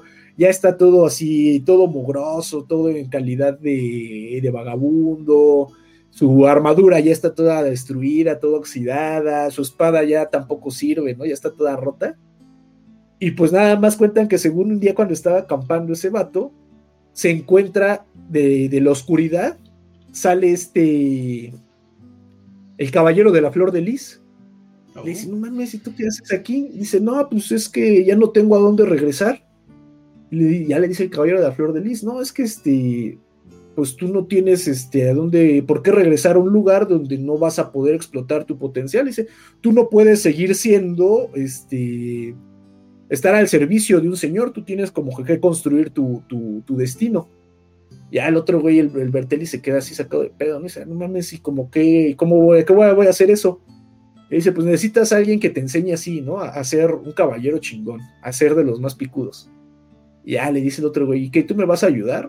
Ah, le dice algo así, ¿tú cómo vas a hacer es que yo logre eso? Y ya el caballero de la flor de lis le dice, ah, pues yo tengo así como que varios secretos. Y ya se supone que nada más el güey sonríe y de la sonrisa, güey, se le ven los colmillos. Y ya, ya acaba el libro, güey. Mm. O sea, este. No, nota que es una buena serie. Dos libros parecen una trilogía. ah, sí, Porque pues, usualmente. O sea, este. Esta conclusión y todo. O sea, como que debería ser parte. O sea, cualquier otro libro de Warhammer hubiera un, un, segundo libro muy incómodo y que como no queda con nada y como que es inconsecuente y ya como que te esperas al tercero que es el bueno bueno. Eh, este como Ajá. que este como que no, este tiene este cambia completamente la historia. Pues va subiendo, ¿no? Como que siempre le va agregando como que cosas nuevas, güey. Primero empezaste con orcos, luego este hombres bestia y de repente al final salió una bruja. Ajá. Y en este hubo este, pues, pinches enanos del caos y caball este, guerreros de Norska. Y pues al final terminas con un güey con colmillos, dices, ah, cabrón, ¿a dónde va esto? ¿No? esto se va a poner bueno. no, sí, pero sí se, se, pone demasiado bueno. O sea, qué bueno que es larga la saga, ¿eh? porque hasta me quedé picado. Sí, todavía falta un poquillo, todavía nos falta ver Todavía faltan varias cosas, güey. El final de la historia de Claude, ver qué pasa con Bertelis. Pues ver también a este pinche Calar, güey. Ahora que ya se decidió que va a ser un caballero andante y nada más va a ser caballero andante o va a encontrar a la dama del lago. Tenemos que ver por qué chingados le está molestando el caballero verde. Hay bastante explot. no, y de poco a poco. O sea, todo lo que es su carácter moral como que va mejorando. O sea, ya sea putazos literalmente o los putazos que te da la vida. Pero esos helillos que tenía al principio, pues parece ser que ya como que está, está trabajando en ello. O sea, porque, o sea, pues no, no, no te hace bien que nomás ves a un güey ahí un poquito mejor y tú así de, eh, me caga. Es como que, pues, tranquilo, está de tu lado, güey. Deberías de apoyarlo, ¿no? Pero eh, el hecho de que pues todo esto está pasando y como que parece ser que sí le está pegando, es como que, oh, ok, ok, ok. O sea, pensé que iba a ser estilo Warhammer de que, Buah, nunca cambió y, es un pendejo y todo eso, pero el hecho de que, no sé, hasta, hasta está poniendo a los caballeros en un mejor lugar de lo que pensaba, ¿eh? O sea, el hecho de que. Sí. O sea, sí, obviamente sí, muchos están de la verga, pero el hecho de que este tenga que crecer es como que. Oh, Ok, ok. Aparte está chido que, o sea, no fue como que el, camino fácil, digamos, Warhammeresco. De que, ah, vamos a hablar de, un Space Marine y como parte madre siempre, sino que aquí es decir, vamos a agarrar al caballero más pendejo y vamos a ver si si sí logra, ¿no? Como que ir subiendo ahí la de, nivel, güey, ir este sobreponiéndose a lo que le avienta la vida, güey, que está bien culero. Sí, no manches. O sea, el, hecho de que sí hay un caballero del Grial Valio Verga es como, ok. o sea, está, está bien, porque como que sí te pone a nivel de que, ok, sí hay estas cosas que están bien vergas, pero este mundo está lleno de peligros y está lleno de güeyes. Sí, machín. te haces pendejo un rato y ya, ya llegó un nuevo top dog para, llegando para chingarte, ¿no? O sea, está bueno está bueno, definitivamente me gusta. Ya el simple hecho de que haya acabado la historia con que fue una, derrota pero cabrona de, los caballeros, güey, y que los, los, caballeros, de Norska los humillaron completamente, sí está así como, chale, güey, qué buen final, eh, la neta sí estaba... No, y solo por la gracia de ellos están vivos, o sea, literalmente. Ajá. O sea, ya estaban literalmente listos para que los mataran. Ahí está el niño anticristo. Es como que no manches.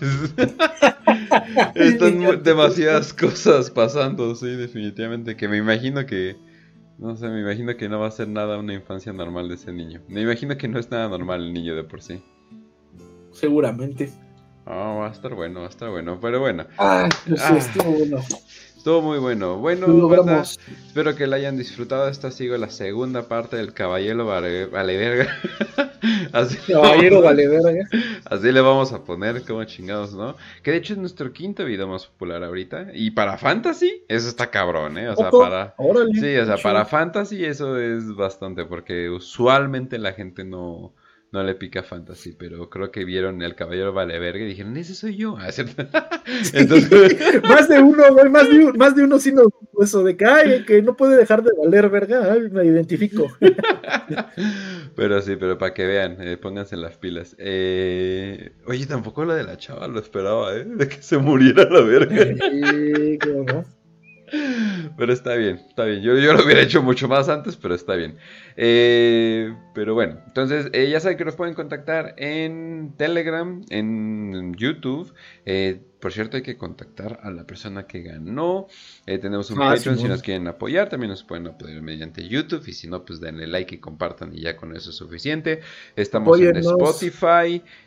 al parecer seguimos en otras plataformas de Spotify, pero Spotify ya es la principal porque la plataforma que utilizábamos para subir Anchor eh, ya es Spotify. Entonces, eh, literalmente los absorbieron. Entonces, ya así que... no es nada preocupante eso, de que las nada preocupante terminen convirtiéndose en una sola. No, nada que ver. Eh, pero sí, pero no sé. Eh, Deezer supongo que también tiene podcast y muchos hacen como espejo. Entonces, pero también estamos en iBooks. Eh, que pronto va a ser Spotify, nada, es cierto. Eh, también estamos en... ¿Qué? Ah, sí, también tenemos nuestro Instagram y nuestro Facebook, si lo quieren ver. Ahí, ahí tenemos un grupo de Facebook que al parecer sigue medio activo. Entonces, la verdad, mis respetos para la gente que sigue usando Facebook eh, bien, bien. pero sí, seguimos... Pero principalmente estamos en Telegram. De hecho, si la persona que que ganó el Rock Trader está escuchando esto y de por ocasión escuchó el otro, contáctenos donde sea. Eh, ahora sí que ahí estamos y pues ya, eso sería todo. Muchas gracias Akil por esta excelente narración.